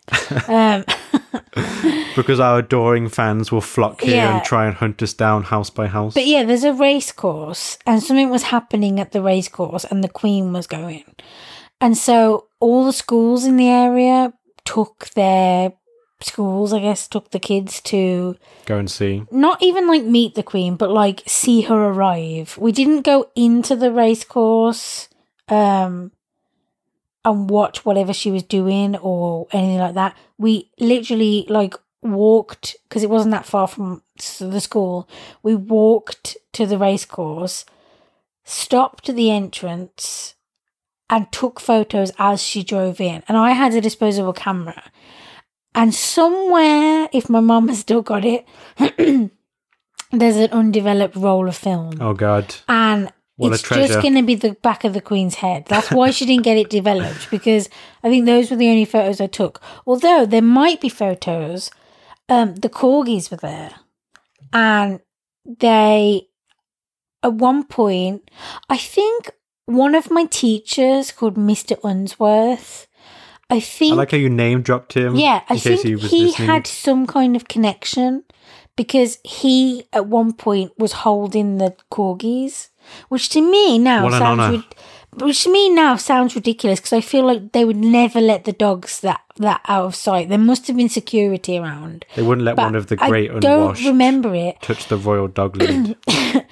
And then in my adult brain, I'm thinking, maybe they weren't the corgis; they were just someone's dogs, and he was like, "These are the corgis." Like, so I'm saying it now. you? Yeah, like, How dare you trick school yeah, children, I was sir? only like I demand seven recompense. or eight or something for when this it happened. deception. Yeah. So I saw. I basically saw the back of her head as the car drove in. Like I didn't even get to see the front because of the type of car that she was in. You couldn't see into it, but when the car went past, you could see the back of her head.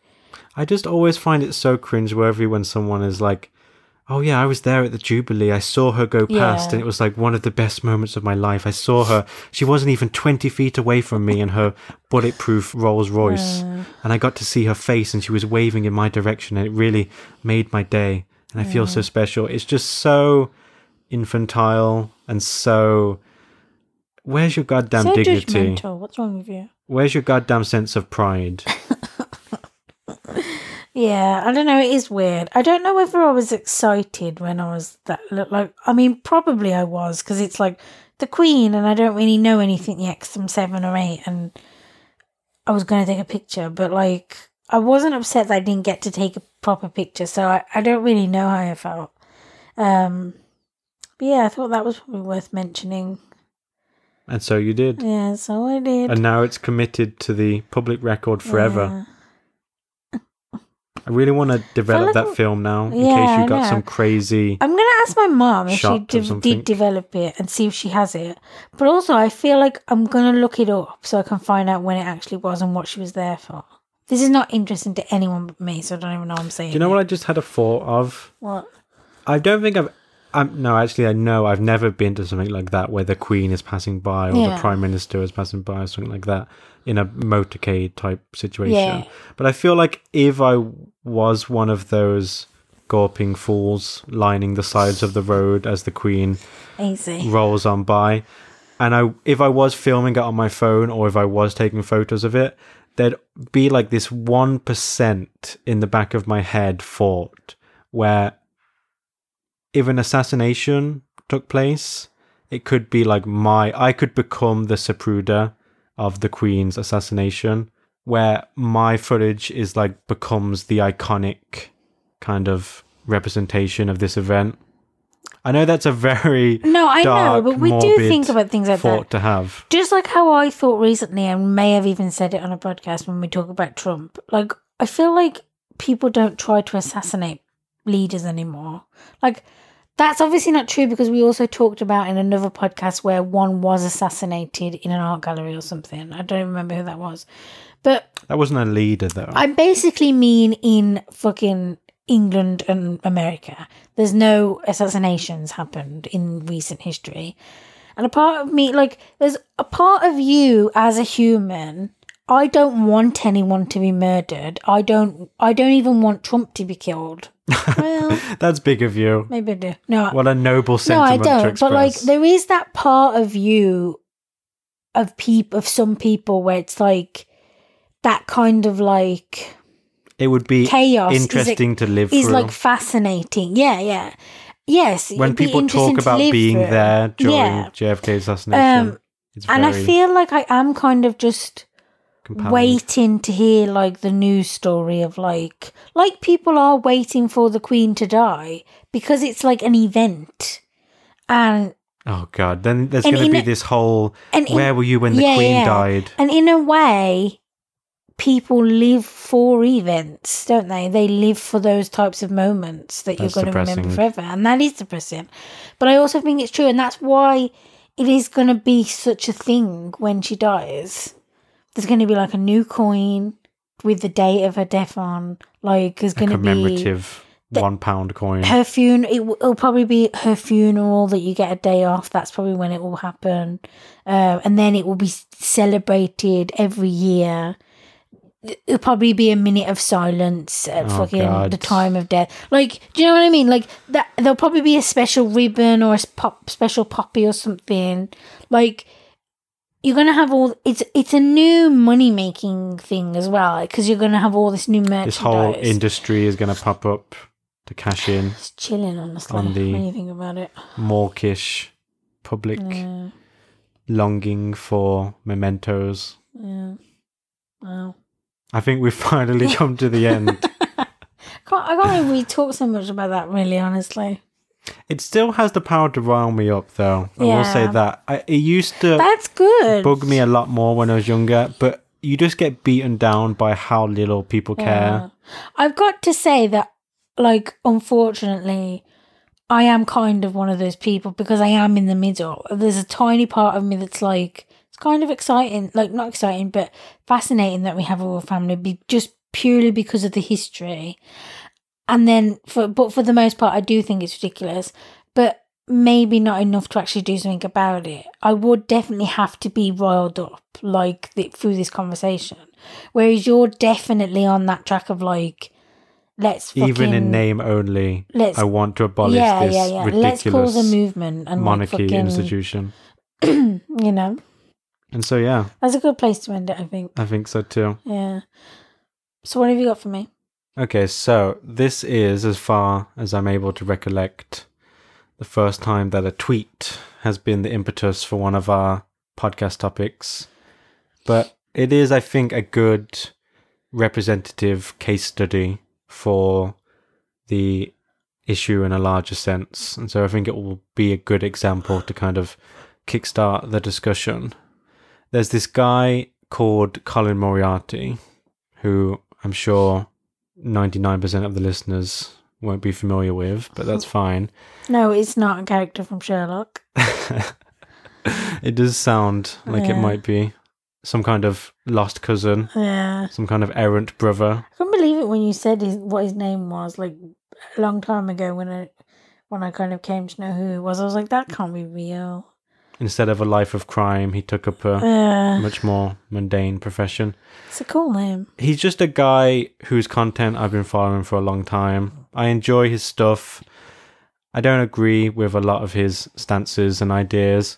He's a self identified conservative, which puts him at odds with a lot of the things that I think, but I enjoy watching his stuff and listening to what he has to say. This is all just background information that's not terribly important. The point is that he tweeted something which brought down a firestorm upon him, and I'll read you the tweet so that you can see what I'm talking about. He tweeted, Ah, peace and quiet, hashtag a day without a woman. Which is, on the face of it, clearly a very harmless, very tepidly, quote unquote, edgy joke to make on that day of all days. It's just kind of a dumb dad joke type of thing. Yeah, But unbeknownst to him, when he made this tragic mistake, it brought down a whirlwind of hate and condemnation upon him, which was very surreal for me to see because it's such a. Of all the things that could bring that type of response, this seems like the least likely out of all of them, the least deserving. But as I was going through his tweet replies, I saw that even peers in his industry were coming out and issuing these very sanctimonious, self righteous responses of, I'm so disappointed in you for doing this. I can't believe you've done this. You're a voice in this industry. You need to do better than this. You need to set a good example. This is so unbelievable and upsetting. And essentially, this escalated to the point where he felt like he needed to resign from the company that he works at and go alone.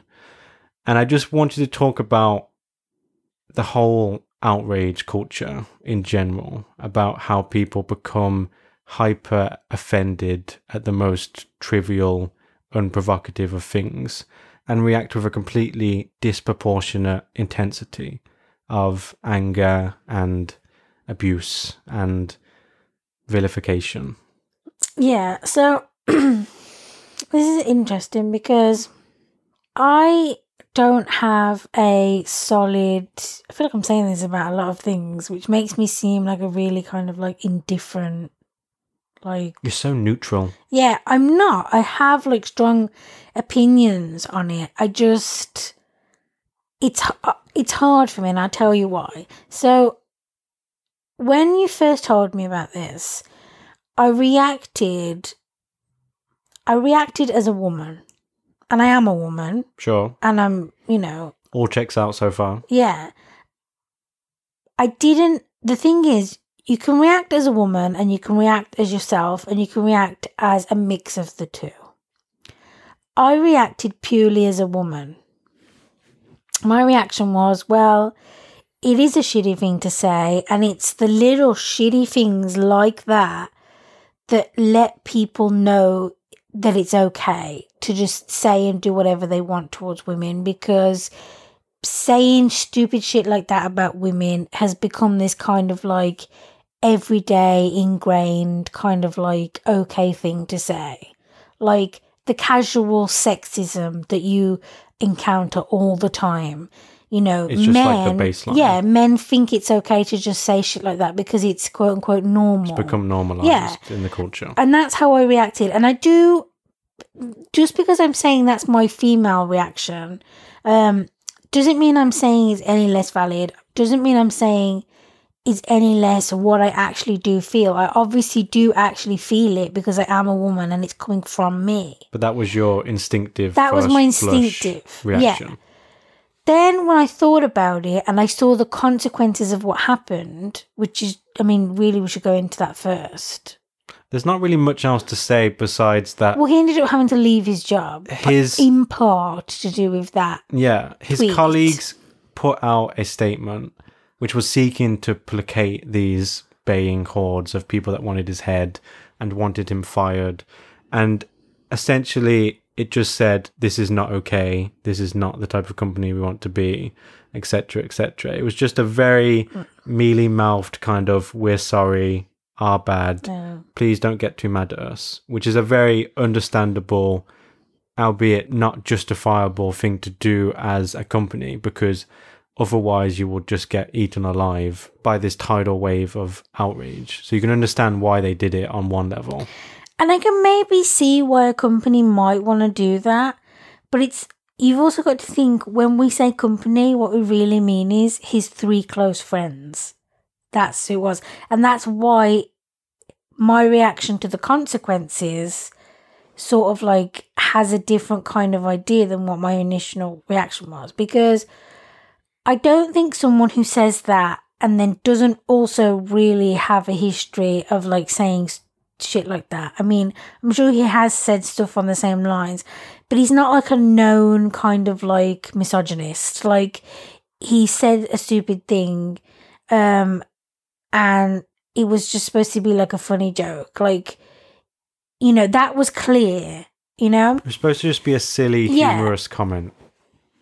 what I am saying from like me as a whole person and my kind of like opinions on it, um, as someone who has an actual like identity past being just a woman, is I don't think that that warrants losing your job.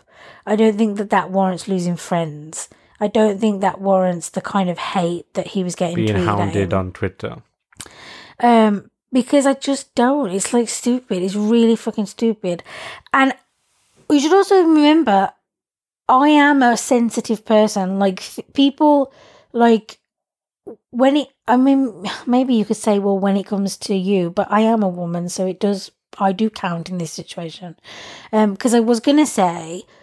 When it comes to other certain aspects of my life, I'm very sensitive. You could make like the slightest joke about something, and I'm like, no, you don't fucking do that. Like, that's not right. And it's that kind of shit that people think it's okay. And so I sound kind of a little bit like a hypocrite. But actually, um, I'm not saying what he said was fine. I'm not saying what he said wasn't a big deal. I'm saying he doesn't deserve to lose his job over it.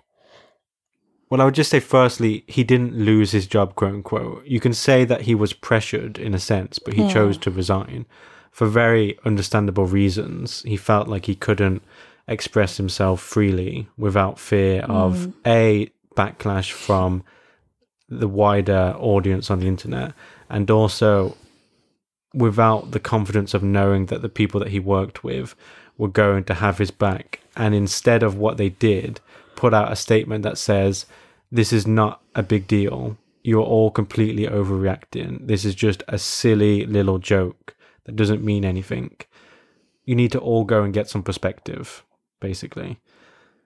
But also, I do agree with what you're saying. It's clear that there are some people who, under the guise of humor, say incredibly disgusting, abusive things where they're just attacking a certain class of people or a certain person in particular.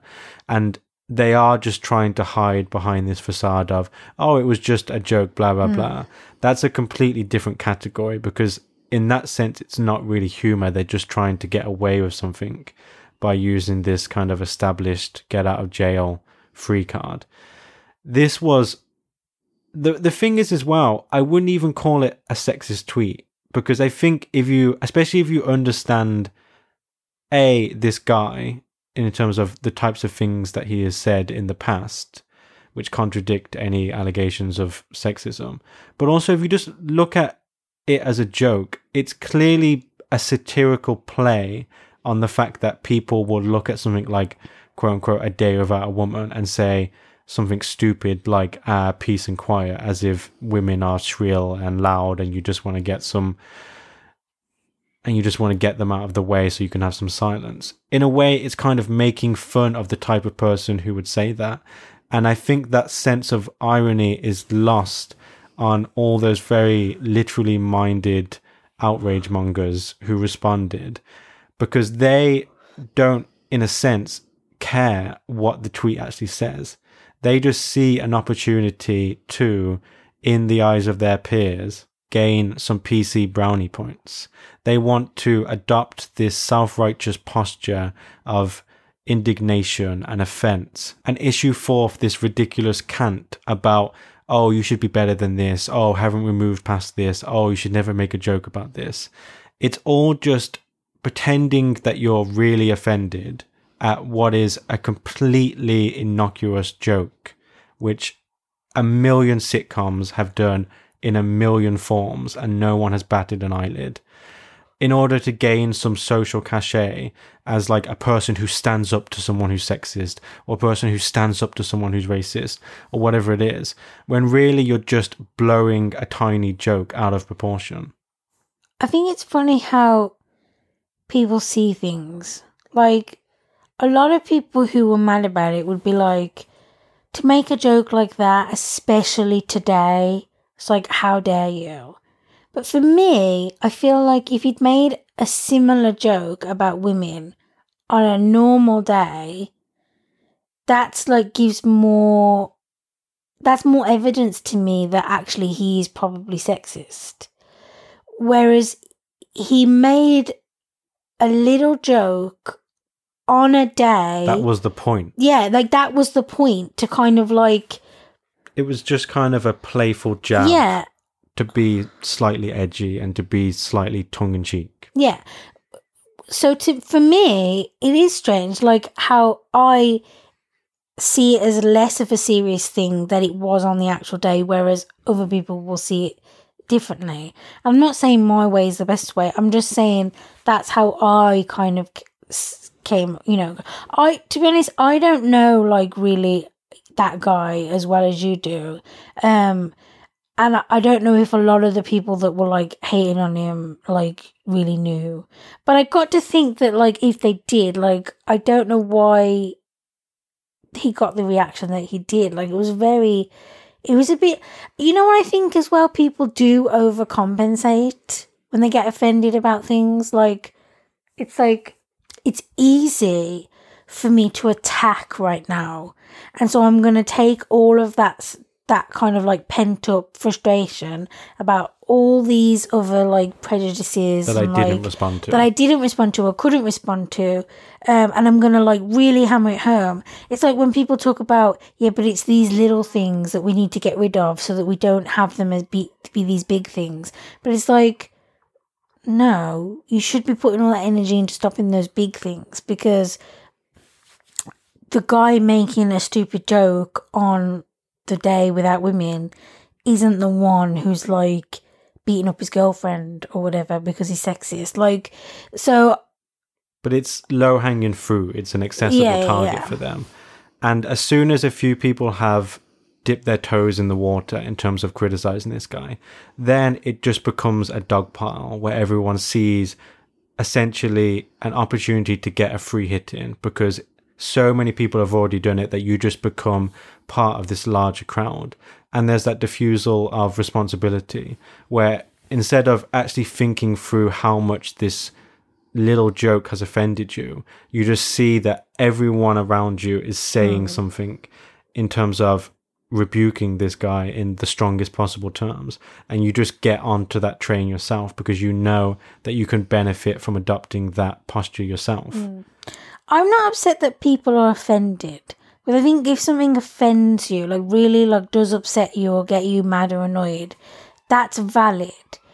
But I feel like there are lots of instances where people don't feel like that. They feel like they should. And that's the kind of thing that I came across and what I mean by when I say the me v just the woman part of me. Quote unquote, as a woman. Yeah, like because as a woman, I have all these feelings that I think I should feel.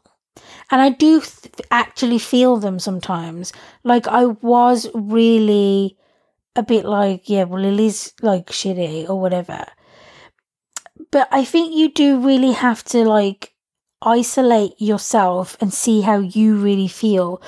How are you going to feel if like how how would you feel if he said it to you? How would you feel if he lost his job? How would you feel if his friends all turned on him?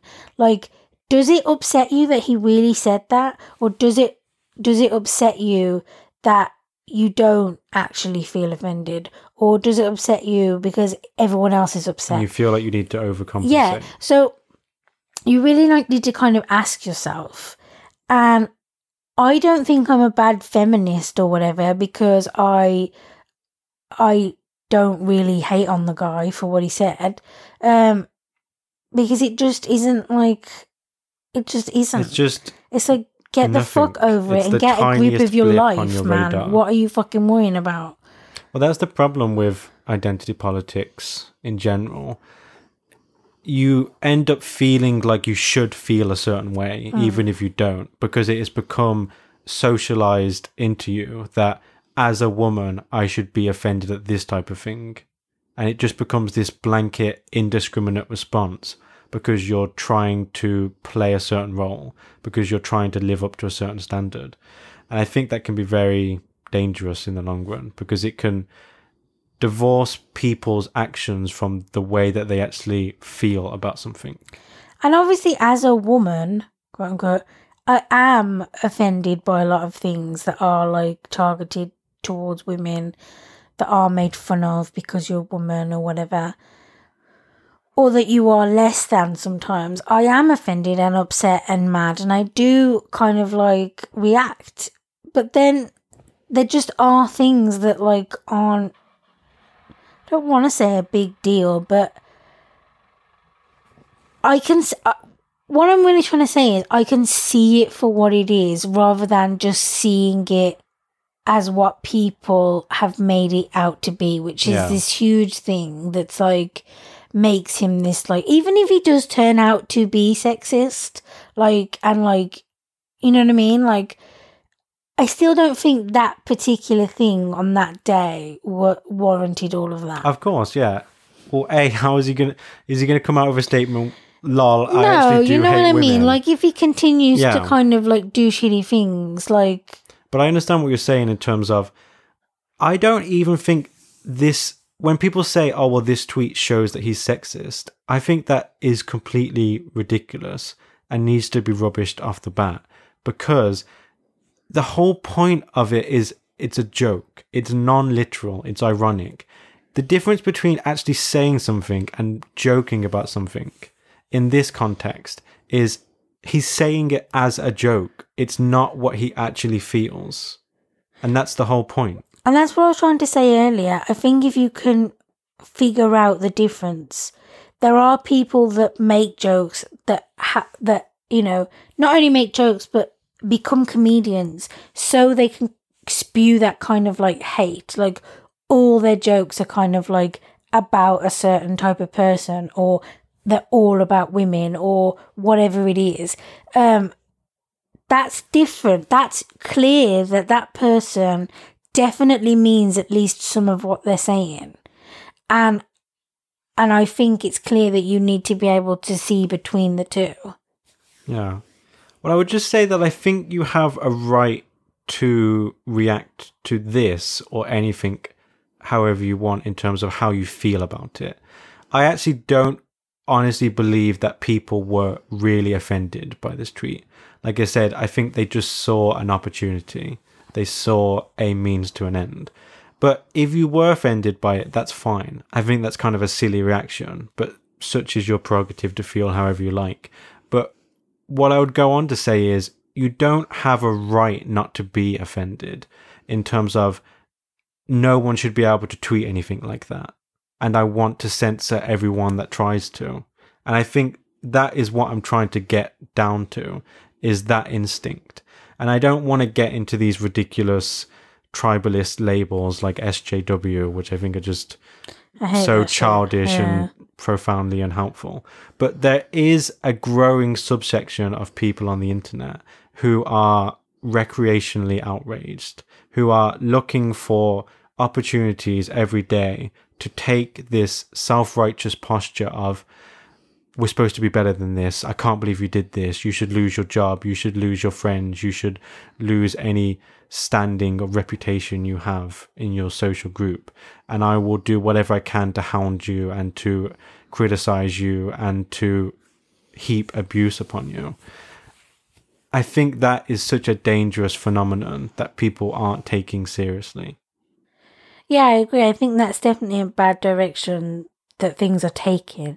That more and more, it's like, you know, such and such was like, like an example is like, oh, this was great, but did you notice that blah blah blah? Like, can you believe it? I never noticed it until now. Like this so sexist or it's so like bad in whatever way. And it's like the tiniest inconsequential thing that doesn't have this greater significance yeah, that they're yeah. attributing to it. You know what it makes me think of? It makes me think of like mystery shows or like thrillers or something where people have all these theories about what's going on and the theories that people make on the internet are always better than what the actual writers have come up with in their mind and it's like you're building and building and building on top of all these things throughout history and now someone only has to say a one line thing that is clearly a joke and it's like the end of the world. That's the spark that lights the inferno. Yeah. yeah. And maybe it was that bad for you. And maybe it is that bad for you when someone you look up to or someone you like or whatever says that and it kind of turns you off that person. Maybe it is, and that's okay too. I guess, but I just find it very difficult to imagine a person like that. And that's why I see so much of the response to this tweet and to everything like it as so dishonest. Because if you are honestly going to respond to such a harmless joke like that and say, oh, you should never have made this, you should be ashamed of yourself, you should be better, I'm so disappointed in you, this is so sexist and offensive. And if you're honestly, sincerely going to say that, then you are implicitly implying that you have never made a joke like that even in confidence, even in a private setting to a friend. And if you can honestly say that, then I, I don't even know how to deal with you. You must be some kind of robot. You must be some kind of Puritan from the 1700s. And that's why I see it as everyone who says that, I know is in a sense being a dishonest charlatan. They're trying to pose as something that they're not. They're trying to take this holier than thou stance of, oh, I would never make a joke like this. I always keep on the straight and narrow and I never say anything that might offend anyone. When you know that if you could have access to all the little jokes they make as asides in all these little social situations, you would be able to find easily, easily Worse. mounds and mounds of things that are much more offensive.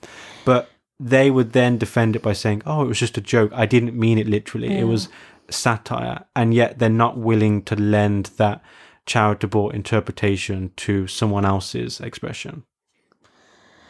I think people are always kind of like more on the internet. Like, not everyone, but it it is easier to get offended. It is easier to get mad. It is easier to kind of like give a long speech about something.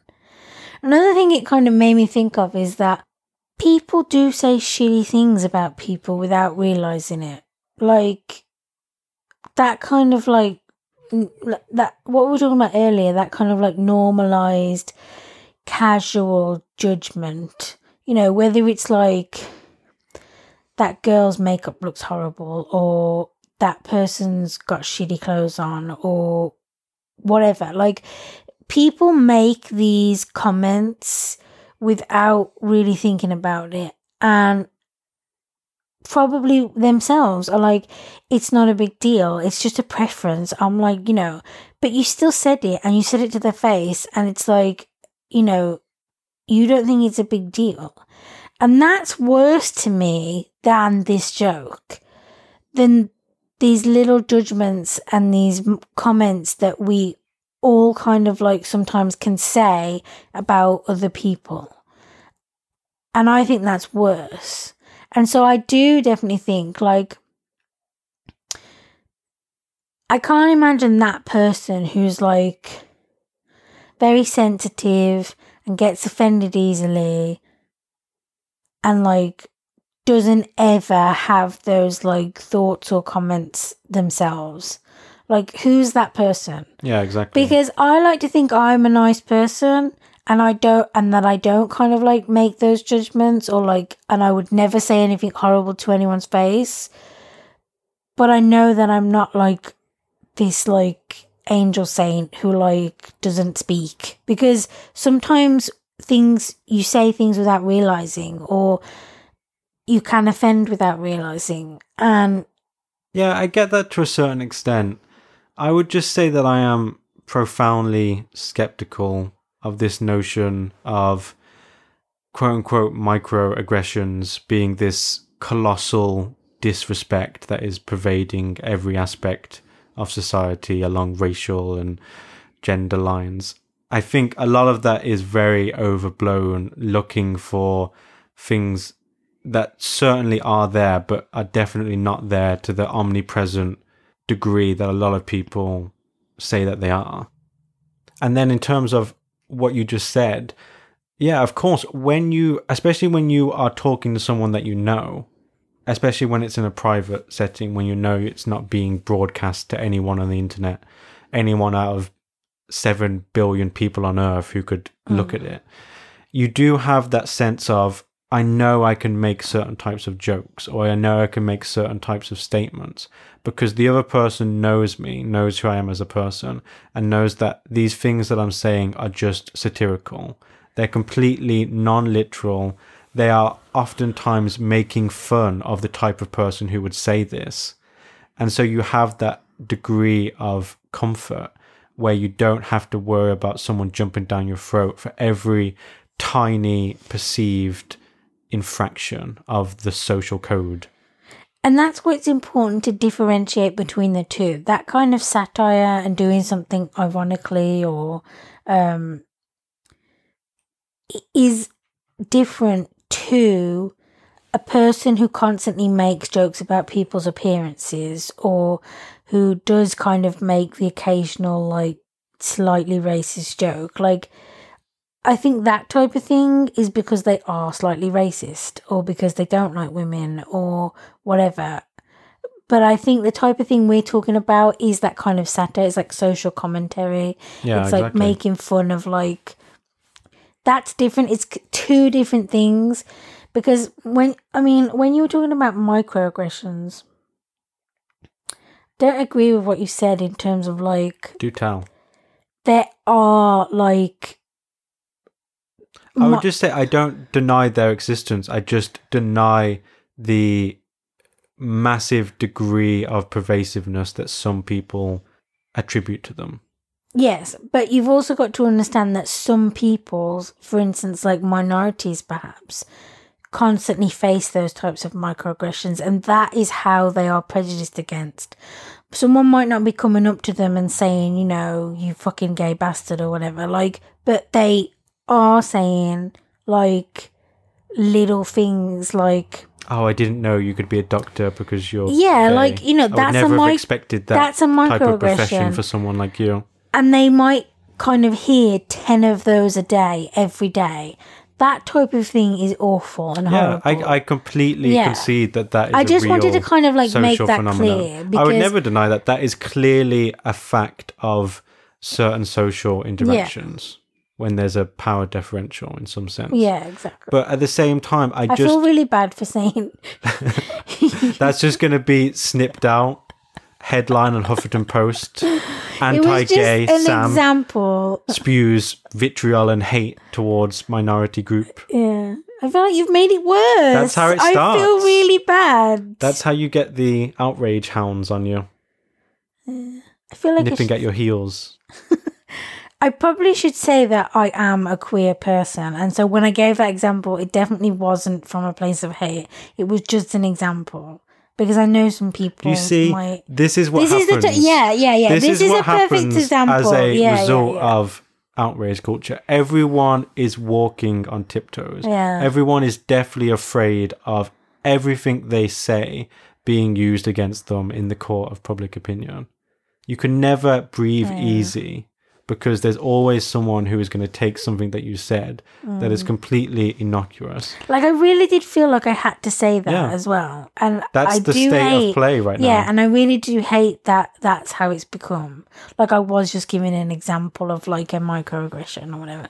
But that's why it was so gross to see this particular example with the Colin Moriarty guy, in terms of it's so scary that in his case, he has been making content, building an audience for like 10 years or something, putting out work, consistently showing people that he's worth following, consistently growing people's understanding of him and his character. And yet he can make one tiny misstep, if you can even call it that, and I would be very hesitant to even give it that label.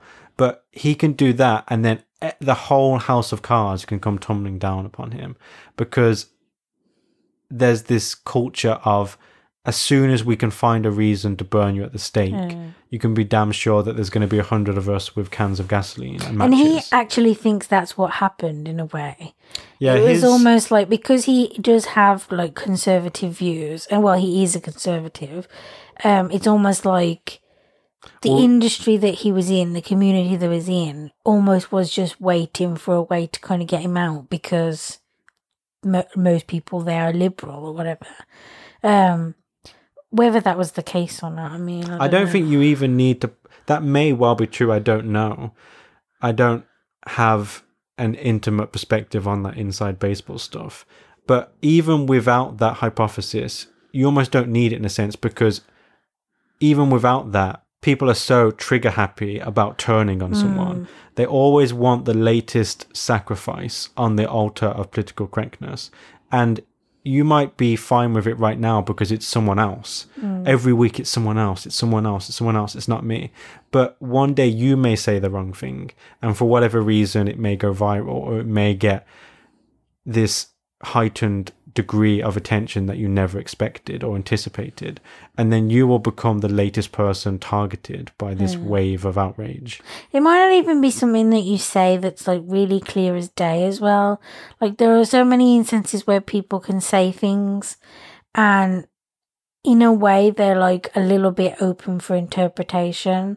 Do you know what I mean? Like they can be taken either way or you can read into it a certain way and then people can turn on you for that. It's like you really do sometimes depending on what type of person you are have to like watch what you say when you're online or or whatever it is because because there is such a varied audience that someone is always going to read into it wrongly or they are going to be upset or offended um yes you've just got to decide whether you are that person that kind of like says what they want and doesn't care like or I think you are kind of obligated to take that hardline stance of absolute freedom of speech yeah because otherwise you're going to end up endlessly kowtowing to these hordes of people who want to police how you express yourself. They want to have this very strict level of control of whatever type of jokes you make. It needs to be cleared through the political correctness handbook first. I think unless you are willing to say, I'm going to completely ignore all of that nonsense and I'm just, I know that I'm not a racist. I know that I'm not a sexist. I know that I'm not anti gay. And so I'm not even going to bother with all of those ludicrous people who are going to try and impute those motives on something I say that is completely innocent, which has absolutely no relation to any of that hatred. Yeah. So It's just like levels of offense. It's like, you know, you could say something very subtle or I can't really give an example, but Like this joke, for example. yeah, and someone like, you know, someone might be really fucking that's so sexist. That's so horrible. Like how could you? And then others are like it's funny. Like it is strange how people do kind of take it differently and that's why you're never gonna you're all like you're never gonna like win throughout the whole entire thing because if you ha- if you are like you have an audience or you're putting something out into the world there's too many people to please Yeah. It's impossible to perfectly toe that line. There's always going to be a moment when you misspeak or you make a silly joke without thinking about it hmm. or you do something or other that can be interpreted against you.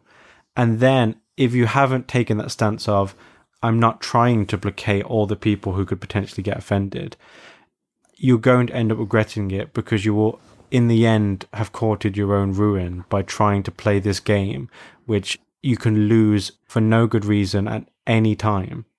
Yeah, I agree.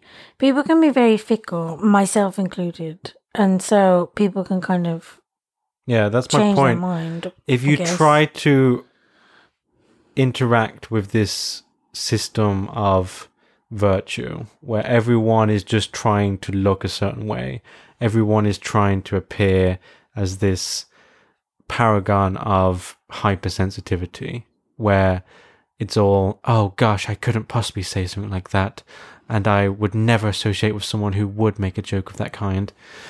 It's just so false and it's just so phony and it's so transparent how everyone is jockeying within the incentive structure of PC culture for greater and greater levels of purity.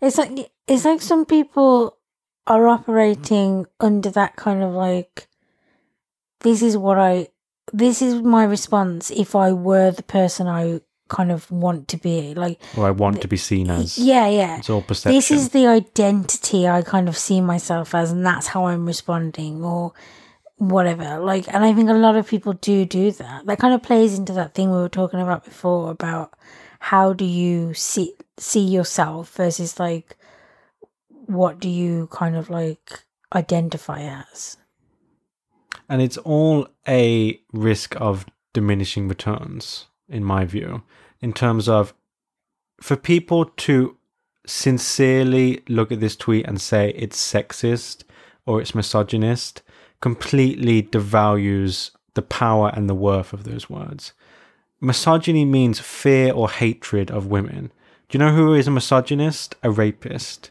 do you know who is a misogynist a woman beater do you know who is a misogynist people who commit female genital mutilation.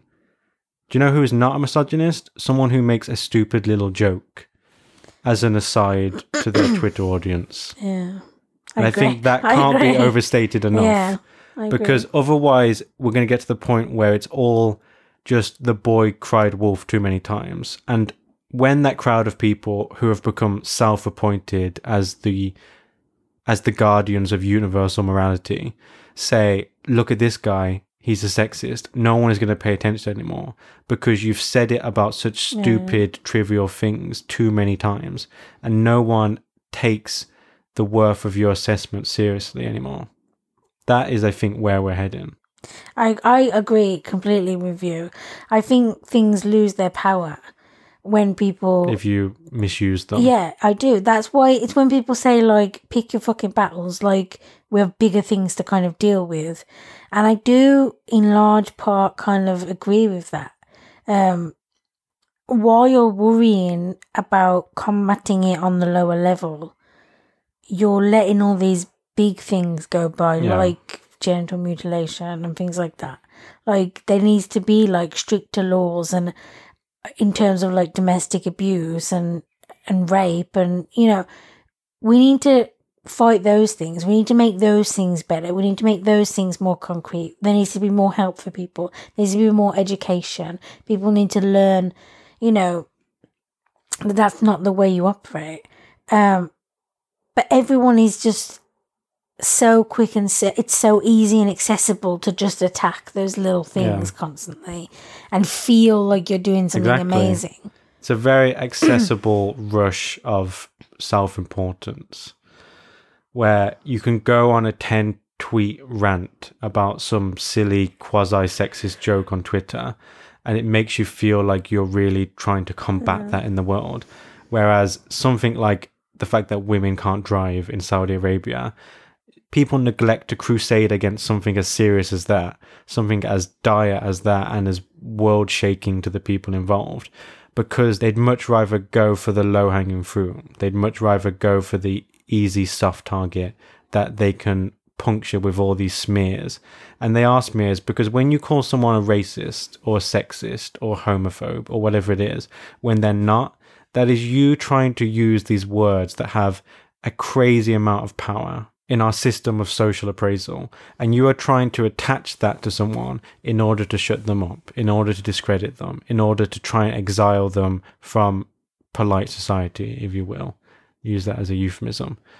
But ultimately, it's just like any other type of mudslinging, where you're just trying to throw whatever you can, the most severe label you can at someone, in order to hurt their reputation in some way.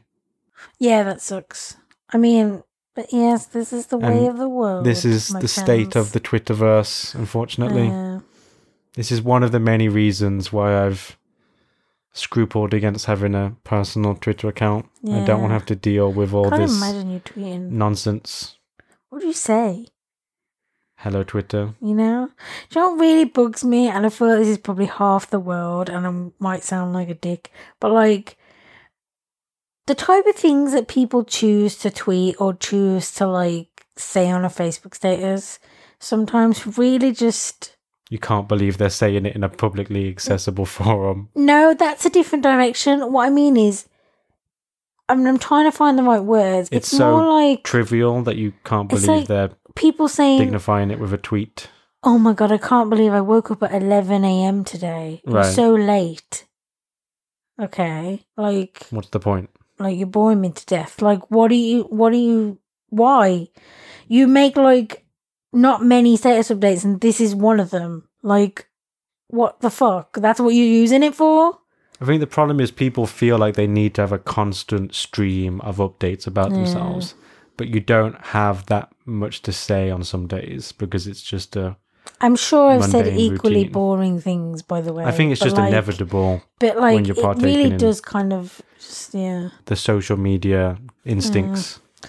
Them's the that's just the way it is, I guess. I'm gonna say something else then, you know, and your words don't really come properly.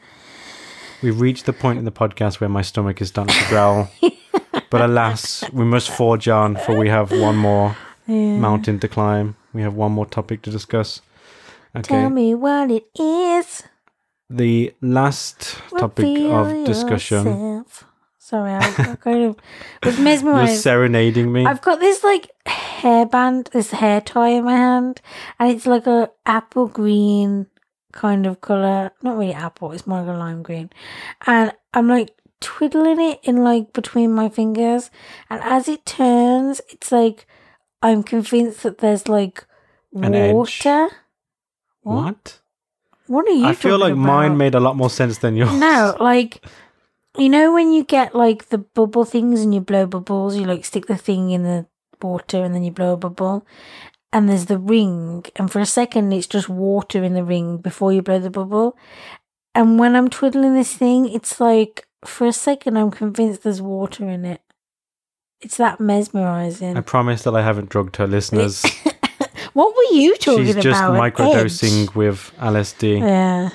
Okay, so the final article of discussion is on bostonmagazine.com, which is, if you can believe it, not a Yeah. periodical that I habitually peruse. I think I found this link through Reddit. And As you do. yeah, it's a news story entitled Jeff Sessions, colon, marijuana is, quote unquote, only slightly less awful than heroin. Well, there's a fucking quote for you. And yeah, there's some very choice quotes from the remarks that the new United States Attorney General made recently, which I thought I would bring to the fore.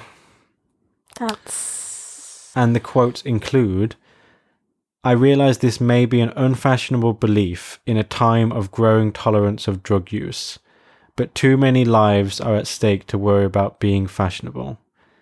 I reject the idea that America will be a better place if marijuana is sold in every corner store.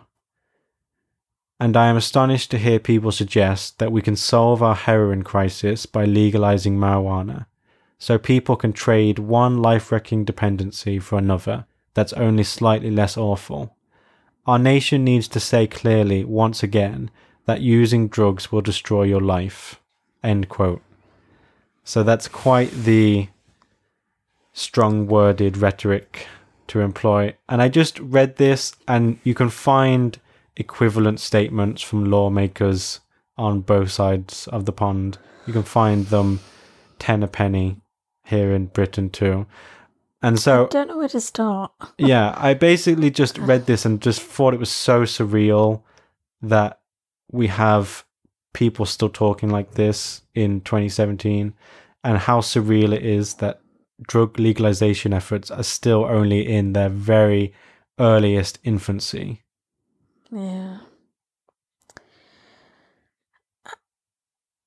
It's it's really difficult to know where to start. Like, first of all, no. And second of all, get the fuck out. Like, sure. they're not the same. Like, people who say that weed wrecks people's lives, what fucking weed are you smoking? Like, Laced with PCP. I'm not saying that people can't be addicted, slash, it then can cause them to make bad decisions in terms of they spend all their money on weed and end up not paying rent, get kicked out, lose their job. Like that type of like bad decisions. Not like it's going to make you fucking.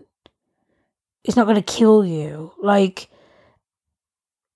And so I think people should be careful about what they say and the way they say it. It's not the same as being a heroin addict, you know, Yeah, that's a crazy where any equivalence. any kind of like any time you shoot up heroin or whatever, it can kill you. Not to mention that the types of lives that a lot of heroin addicts lead, like that type of bad situation. It tends to ruin your life. Yeah, weed is not the fucking same. And while there might be medicinal properties to heroin, like, you know, like pain reliever or whatever, there are way more health benefits or like medical benefits when it comes to marijuana. And so, yeah, I'm kind of a bit flabbergasted. Yeah. It's a very strange and cringeworthy statement to be making. I actually don't think any drugs should be illegal, but yeah, Yeah, that would be the point that I would go on to. Even beyond Mr. Sessions, he of the checkered, supposedly racist past, even beyond his clear and laughable ignorance about the distinctions between different drugs, I just think it's so crazy that we are still in this state of affairs where if you choose to put a substance in your body, or I guess more specifically to possess that substance that you intend to put in your body, if it's a certain subsection of them, quote unquote illegal drugs, you can be taken by force and locked up in a cage for years and years and years with rapists and murderers and child molesters and wife beaters. And it has just become so normalized and so unremarkable to people because it has been the status quo for so long. It's become very difficult to get people as outraged as they should at this ridiculous, overbearing, cruel tyranny on the part of the government because it's just so ludicrous and so inhumane and so indefensible that you'd think people would be rioting through the streets each and every day at what a ridiculous injustice this is to inflict upon the populace. And yet, most people don't give even one half of one fuck. I feel like alcohol is more closely resembled to like heroin than marijuana. Because for me, when I think about marijuana being illegal and then I think about alcohol being legal, I'm like, how does that compute? Like, first of all, being an alcoholic can kill you, your organs can shut down. And people do way crazier shit when drunk than they do when high. I'm not saying people, high people, don't ever do crazy shit. I'm sure they do. But there are way, way more like drunk drivers who kill people or, you know, I was drunk and I fucking raped someone. Like, you know, it's never like I was high and I did that. Yeah. Like, to me, I'm not, I'm not saying that alcohol and heroin are the same. I'm saying if you were going to say anything, you would say that. And I don't understand how alcohol is this amazing thing that everyone needs to be doing. And if they're not, they're so boring. Yeah. Like, is seen as this like normal thing, and weed is still this like Crazy demon drug. yeah, I, d- I, I don't know. It's confusing. It's really confusing, and I don't understand why it's illegal. Well, well, yeah, that's a good question. When you dig into it, you find a lot of mind blowing shadiness, like pharmaceutical companies and prison guard unions lobbying for things like marijuana to stay illegal and to have severe criminal penalties attached to their use and possession. And so when you go down that rabbit hole, you see how a lot hmm. of people have incentives to keep this the way that it is. But I, I would probably say alcohol is, at least on the face of it, more dangerous than marijuana. Although I don't want to get too much into that comparative exercise because I think the principle in the absolutist sense that the government should not be punishing you for making a choice to put something in your body Yeah, when it is your choice to do that. It's your body. You are the only person who should be in control of that. You are the only person who that concerns. If you are smoking marijuana alone at home, you are not hurting anyone else. You can debate endlessly with naysayers about how much you're hurting yourself. Maybe you are. I can't say for sure. I haven't looked into the science in a comprehensive fashion. But it's your choice whether you want to put something harmful in your own body. The government should not be appointing itself as this dictator parental figure who's saying, We know better, who's saying, We know what's best for you.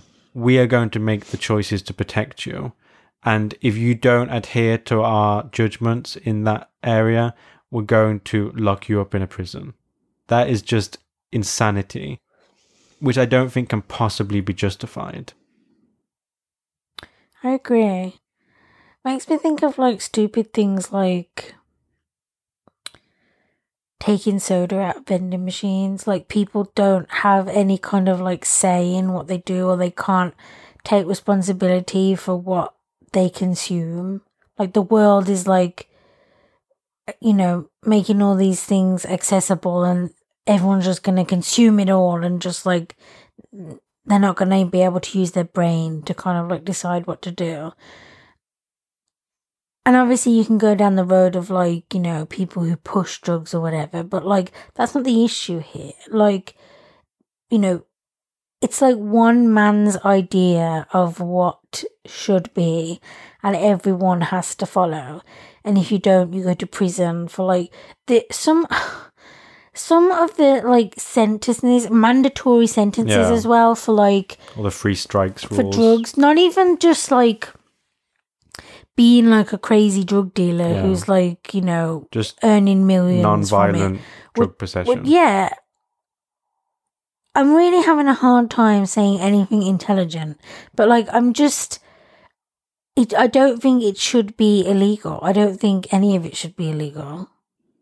I think what it will always come down to with me is that a person should have the choice that we are our own people and we should be able to decide for ourselves and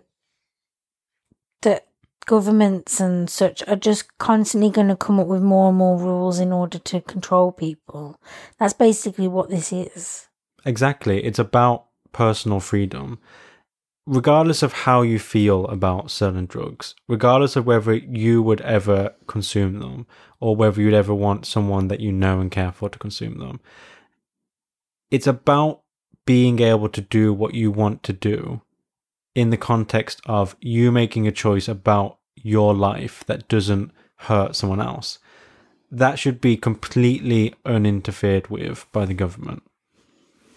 And people can say, well, trying to make the drugs or deliver the drugs or whatever, people are getting hurt. People are constantly like trafficked and stuff. But if these things were legal, that wouldn't happen. Exactly. What would Or it would point happen a lot, lot less. Of having a drug cartel where you're profiting where you're profiting to a ludicrous degree over selling these drugs because the fact that they're illegal has hiked up the prices manyfold. What would be the point of doing that anymore if drugs were legalized because the prices would fall back down to the goddamn floor? Yeah. And even in a harm prevention sense, if someone is addicted to heroin, they want to shoot up heroin. That's just a constant that you can't really do that much about. And so the question becomes do you want a scenario where they have to hide in a heroin den and share needles with other people who might have HIV or whatever? And they have, and they end up using crappy injection techniques because they've never been taught how to do it properly. And they end up using crappy street grade heroin that is cut with rat poison and baking soda and whatever it is. All these different ways in which they are endangered by these mm. unnecessary hazards. Or do you want a situation where they can go to a treatment facility and shoot up in a, as safe a way as humanly possible, mm. where they don't have to worry about getting thrown into a cage because they have this problem. And it is a problem. It's just like any other dependency. You wouldn't want to throw an alcoholic in prison because they'd become, unfortunately, addicted to alcohol and become dependent on it. I just envision this kind of. Imagine if drugs were legal, completely legal everywhere across the world, and you could buy them like just like you buy everything else. Um, or maybe you buy them at a pharmacy, just like you buy other medicines or Over the whatever. counter. Yeah. yeah. Think of the types of facilities that would there'd be like clubs specialized in this. There'd be like spas where you go and take heroin and like you know, they've got doctors there that can kind of check on Spas. you. Like do you know what I mean? Like can you imagine Yeah. like and obviously the you know, the types of things I'm talking of would cost loads of money. But there would be lower end versions as well. There'd be like cafes and like hangouts and things like that. And I just think that's so much better Yeah. than it being illegal, drug users and like small time drug dealers or whatever taking up all the fucking space in the prisons and people getting trafficked and people Falling through the cracks that need yeah. help. And obviously, heroin addiction is this horrible thing, but people can only come out of that when they're ready to come out of that. Yeah. And think of all the different ways they could kind of, They didn't have to worry about being collared by a policeman. yeah, like, but all the different ways that could kind of be, like I was talking about spas and stuff, that was kind of funny, but at the same time, there would be way more facilities to help people because it's like out in the open. To push them towards quitting and recovery. And there's this idea that, well, if it's legal, people are just going to think it's okay to take it. But actually, I think what you fail to realize is that a lot of people get into drugs because it's like this this secret like thing that you're not supposed to be doing it, especially if a person activity. Yeah, especially if a person gets into it when they're young. That's the type of like mysterious thing that surrounds it. And so I actually think it's like when young people drink, they, they don't necessarily want to drink. They want to do it because it's this grown up thing that you're not allowed to do. Like, and so I think actually that would come into play, you know? And that's what people fail to realize. Yeah, if you demystified everything to do with drugs and you showed people in a very comprehensive, clear eyed way exactly what using each of these drugs entailed, what all the benefits were, if there are some, and what all the hazards and detriments were, people wouldn't get drawn into using things just because there's this air of glamour or there's this or or there's this air of adventure around it. They would start making more sober, rational decisions about what they want to put into their body. And that whole idea, like you said, of, oh, if we legalize heroin, then we're going to become a nation of heroin addicts. Everyone's going to try and everyone's going to fall down this rabbit hole is so idiotic to the nth degree. Because are you basically saying that the only thing stopping you from taking heroin right now is the fact that it's illegal? Yeah. That's That's not what's stopping me from taking Insane. heroin. Yeah. the reason why you don't take it is because you know it's insanely dangerous and can completely Yeah. destroy your life and potentially cost you your life. And so I just see that as such a non starter in terms of a rebuttal. So stupid, people's arguments. And while we might not be the most educated on all aspects of like heroin and um Gladly. yeah, like the people making these rules, they're also not the most educated because if they were, they wouldn't have such ridiculous views on like not views, but like they wouldn't be able to make up such idiotic lies Yeah. about like things like marijuana. You know, they could have all the information and see that actually it's not so bad, but still decide they don't want to to support it. But I feel like people there's no rules where it's like no you have to be educated in order to kind of like be in charge of this and that's often not the case and that's part of why it's so frustrating because like if you just knew the benefits if you could just see that like the next door neighbor that you know who has cancer like they they have weed every day in whatever form and Because it helps. Them. because it helps them like they're going through chemotherapy and it Yeah. helps replenish their appetite. like there are lots of reasons why people smoke weed. It's not just like the stoner in the basement who doesn't want to do anything with his life. Although that's perfectly okay too. sure. It's your life to live. Exactly, that's what I'm saying, and that's what it's always going to come back to. A person should be able to decide whether they want to do, like, society doesn't get to say what, You get what to you do, with your body or what you get to do with your life. yeah, It's your choice if you want to hurt yourself. That should just be an accepted fact, but it's not. Not- There's this weird, pervasive idea that government needs to step in and save you from yourself at every opportunity. And that does so much more harm than good, to say nothing of the tyrannical aspect that should be resisted on principle. And what I think it comes down to is the older generation who went through decades and decades of being subjected to this brainwashing propaganda about drugs being the most evil thing in the world, how even the most innocuous of these substances will make you into a monster, will destroy your life, will destroy the lives of everyone around you, and they had to be shunned and feared and hated at all costs. I think it's going to be very, very difficult for them to shun that mental conditioning and to look at things in a much more fact based, much more clear headed way.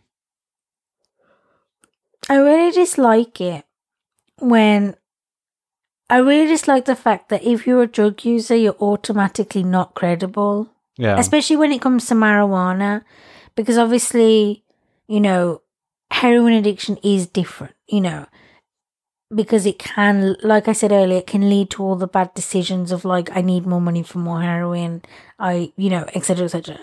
Um, marijuana is different in that you can. s- I mean, and there are lots of high functioning heroin addicts who still keep Sure. jobs and like go through life like that.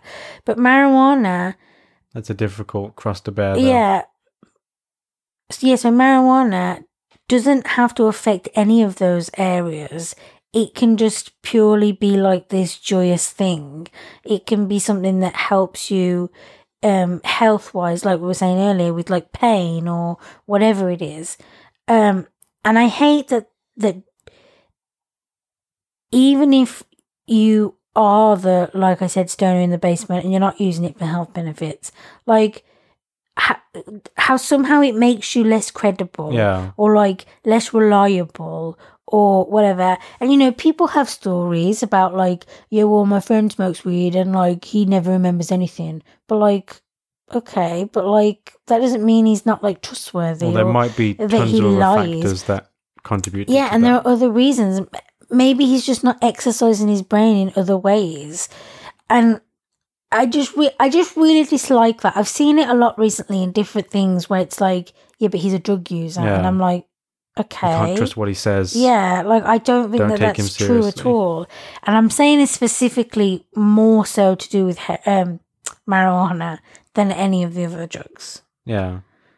The casual recreational use of a lot of these much softer, much less harmful drugs is just the same type of occasional indulgence as eating a good steak.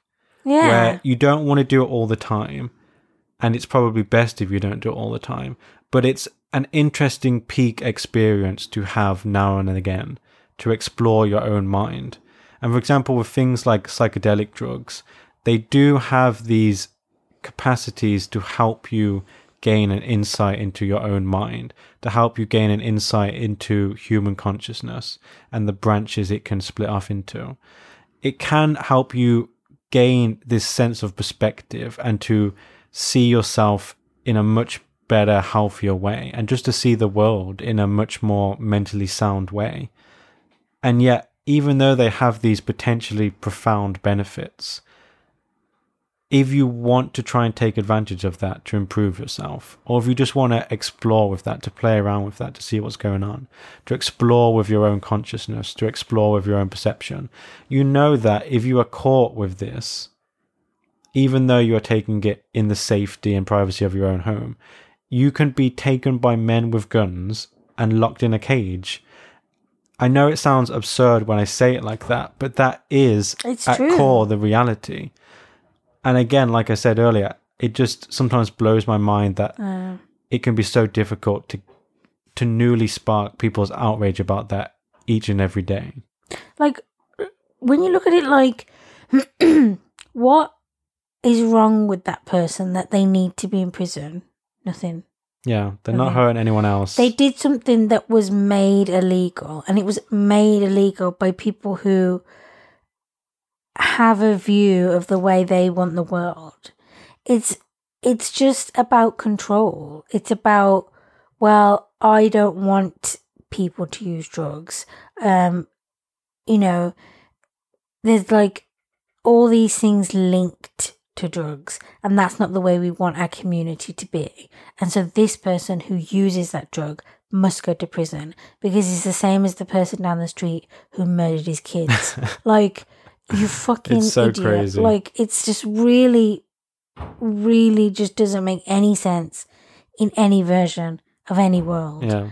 And so I do hope that we in our lifetime see some kind of like real step towards Universal drug legalization. it's just even if it is just marijuana. That will obviously be the first step on a long and winding path. because I think it is more kind of like it is more kind of like more kind of controversial and more of a big deal to be like all drugs Yeah. should be legal because But that's the logical consequence Yeah. of holding the principle that people should be able to do whatever they want to do with their bodies. And because there is such a difference between marijuana and the other drugs, The hard I drugs, can see the why. scary ones. Yeah, marijuana would be legal and the other ones would stay illegal. Um, I don't. I definitely like disagree with them ever being in the same kind of vicinity of each other. Are you saying that marijuana should be the gateway drug to drug legalization? That's what I am saying. Yeah. Wow, that's profound. Imagine that as a slogan on a t-shirt. we have like racked up quite a number of t-shirts with all Sure. our imagine that on a t-shirt We need to launch a t-shirt store. you could just like We only sell it in one size, existence. infant. we sell it as like a baby onesie. Those are always so cute when they have interesting captions or pictures on them. yeah You're looking at me like I'm a crazy person. i am a bit yeah this is such a weird thing for me to say like a onesie for a cat I don't think or a dog Rudy would enjoy that. If you want to try and put clothes on Rudy and bear the cost of good luck to me endless want- scratches up and down your arms, you can. I'd love to see him in some little like booties Some little mittens, some little mittens a little cover for his tail, oh like a sheath, like a sword sheath. well now you're just going too far He pulls it out when he needs to whip you with it. He- how's he gonna do that he'd have to just flick it I don't know what to tell you. Use your imagination. what were we talking about? I don't know. Food? I'm so hungry. Some kind of philosophical matter. I wonder if it's still raining. The rain was so pretty earlier. I love it when it's like that really harsh rain that like hits against the window The pitter patter. it's like, the "Ugh, aggressive. come to me, rain. Yeah. I sound like a crazy person. We do enjoy when it's overcast and windy and rainy, though. That is our weather, to be sure. I'm dreading the change. It's the first day of spring today, like officially. And I'm honestly, spring obviously isn't so bad because you still, it's not hot, but any kind of sun I hate. So, you know, I'm just kind of dreading it, to be honest. Yeah. Yeah. So, yeah, what were we saying? Yeah. Shall we venture back to Yeah. our original point?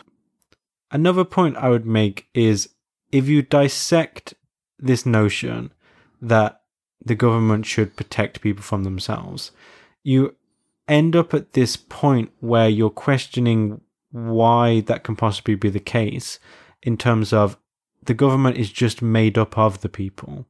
Why does becoming an elected official, a lawmaker, suddenly grant you this profound mystical wisdom into what is best for people? It doesn't make any sense. They're no more qualified. Not that they should have the right to do this, but they have no, as far as I can tell, heightened ability to decide what is best for people or what people should be allowed to do in terms of what is potentially harmful. And so you just end up in this situation of the blind leading the blind, and it's completely impossible to justify or to legitimize. Well, I think this is this is going to take us back to like direct democracy. Yeah. where these things should be put to a vote and it should be one person per vote. Yeah. And, And we should then- just have it out. Yeah. And you should you should vote on it every maybe not every year, but every two years or something. Well, whenever there's a shift in public opinion about it.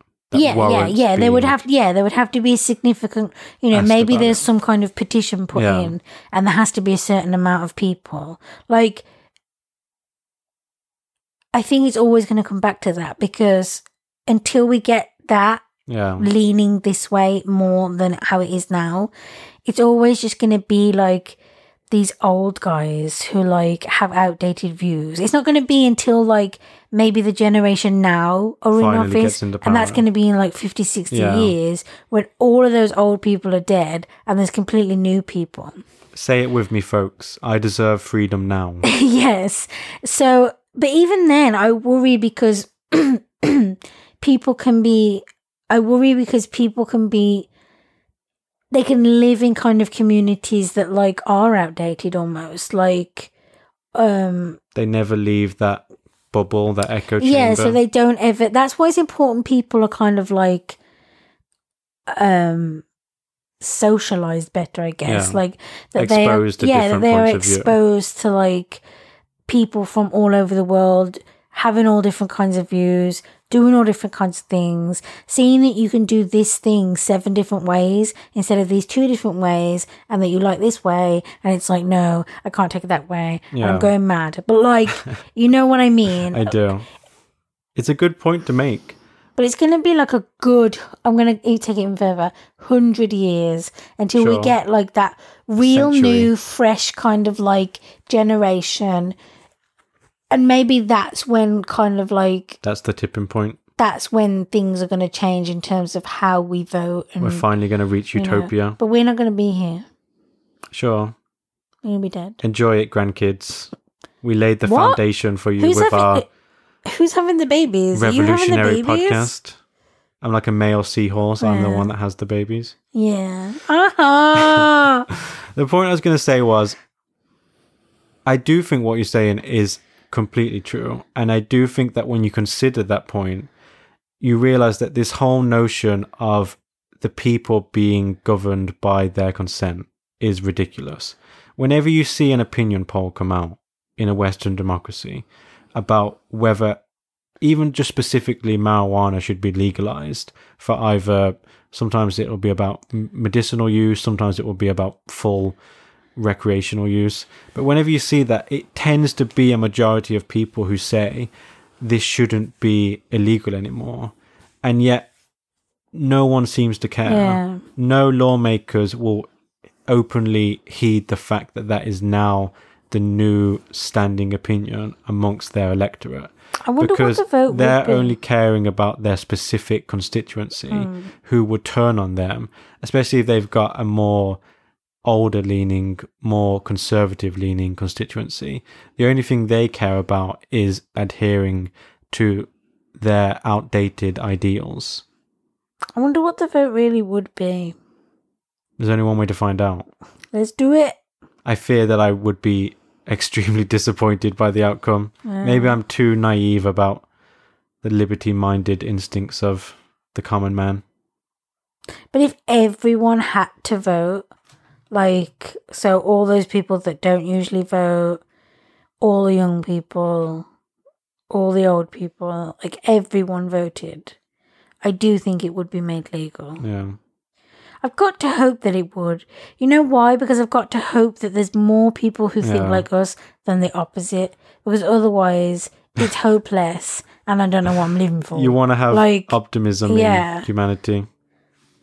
I think if you just say to people who are worried that, well, I keep seeing all these stories in the newspaper about these teenagers who took MDMA at a nightclub and then they died. I think if you said to them that's usually in situations like that because it was cut with something else, it had impurities because they got it on the black market and it was cobbled together by some inept criminal drug makers. If you said to them legalization would lead to a pure form of each drug where you wouldn't have those incidental side dangers. I was going to say that earlier. That's another thing that would kind of like change things quite a lot. You know, there are a lot like the people that die from drug use, it's like overdose or they have taken something that's cut wrong Yeah. or or even maybe that it's too pure Yeah. and they've taken too much. Like usually that's how a person dies when they die uh, from drugs. It's not I mean, what do you think it is? It's Definitely because prevalent. it's because they take like they're taking it wrong or they're taking a bad source. Yeah. And if it was legal, that wouldn't happen Yeah. because the only trouble then would be is that they might take it wrong. And like we said earlier, Just educate people. you would be educated because it would be this normal legal thing like alcohol. Yeah. Everyone knows you're not supposed to drink fucking 20 of bottles vodka. of wine and then like two big bottles of vodka. Like everyone knows that. That's that. some serious overkill. you know. I think you'd be dead long before that. Yeah, you know what I mean though. Like people poisoning. know that because Yeah. alcohol is this mainstream thing. And so there's just that baseline of Yeah. knowledge. Yeah, I think if you helped people make smarter decisions about their drug use, if they were so inclined to use drugs, you would end up eradicating all of these completely unnecessary tragic deaths of people who just make a mistake or they use a bad version of the substance they want.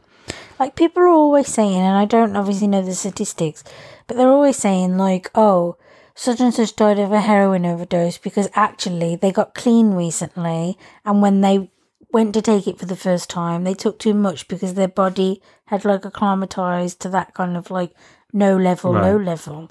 And it's like, I'm sure obviously that's not always the reason. And like I said, I don't know the statistics, but you always hear that. Yeah. Like, and these types of dangers wouldn't necessarily be there if it was legal. They could go to a clinic and explain their situation and say, I want to start using heroin again. Can you help me? Can you give me some medical advice? Instead of right now where they have to scurry around Mm. in the underground scene and go to heroin dens and just hope for the best. I, Yeah. I was totally thinking of like joint rolling classes when we were Oh, talking God, about no. getting help. Like, How to use a bong 101.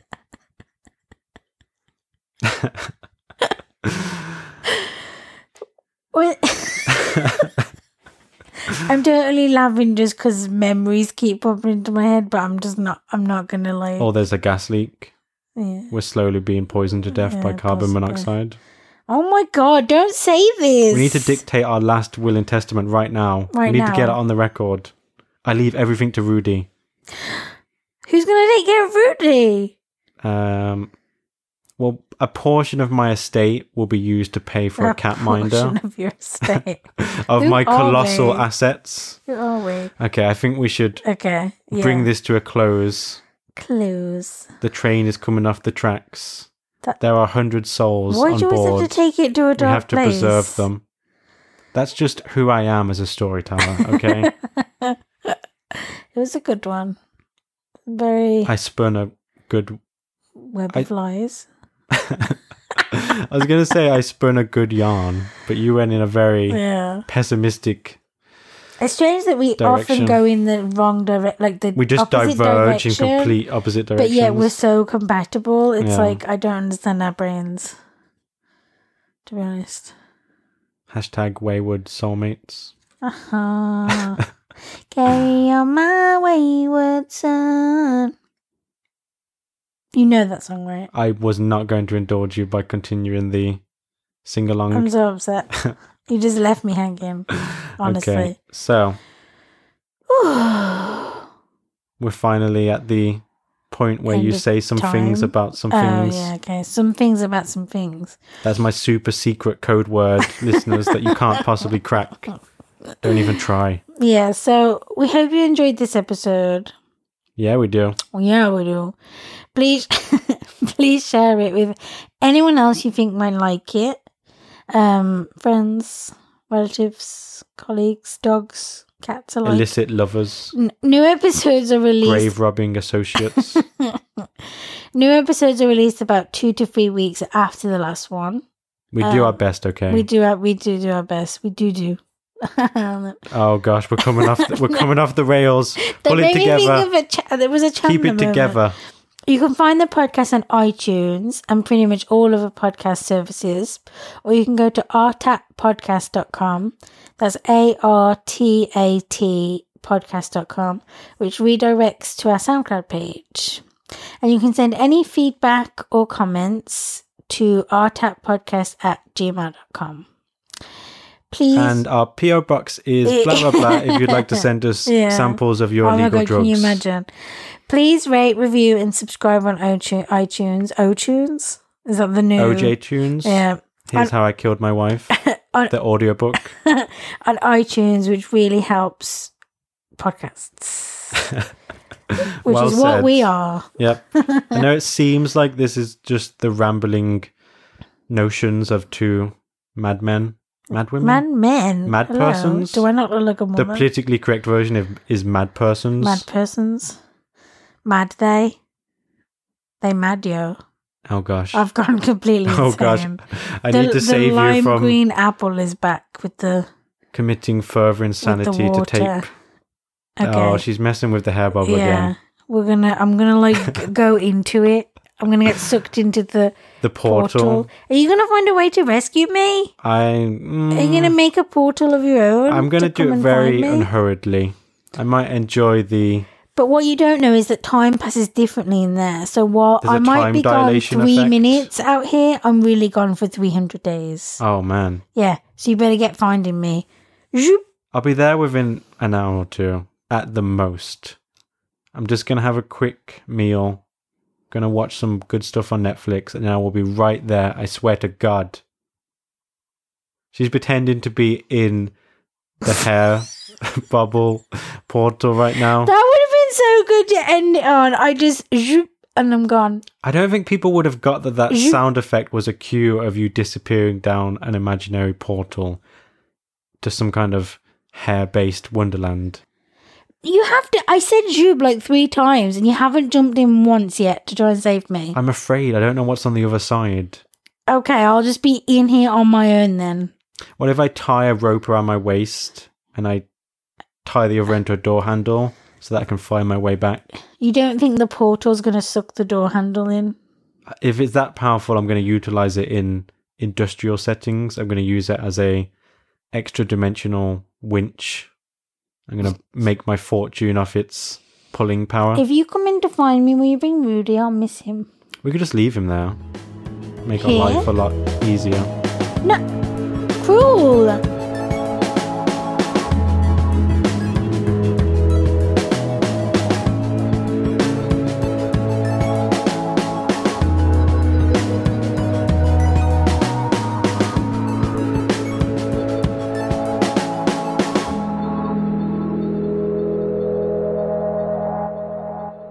Thanks again for listening to the podcast. The music used during the intro and outro was kindly provided by Christopher from soundslikeanearful.com. See you next episode.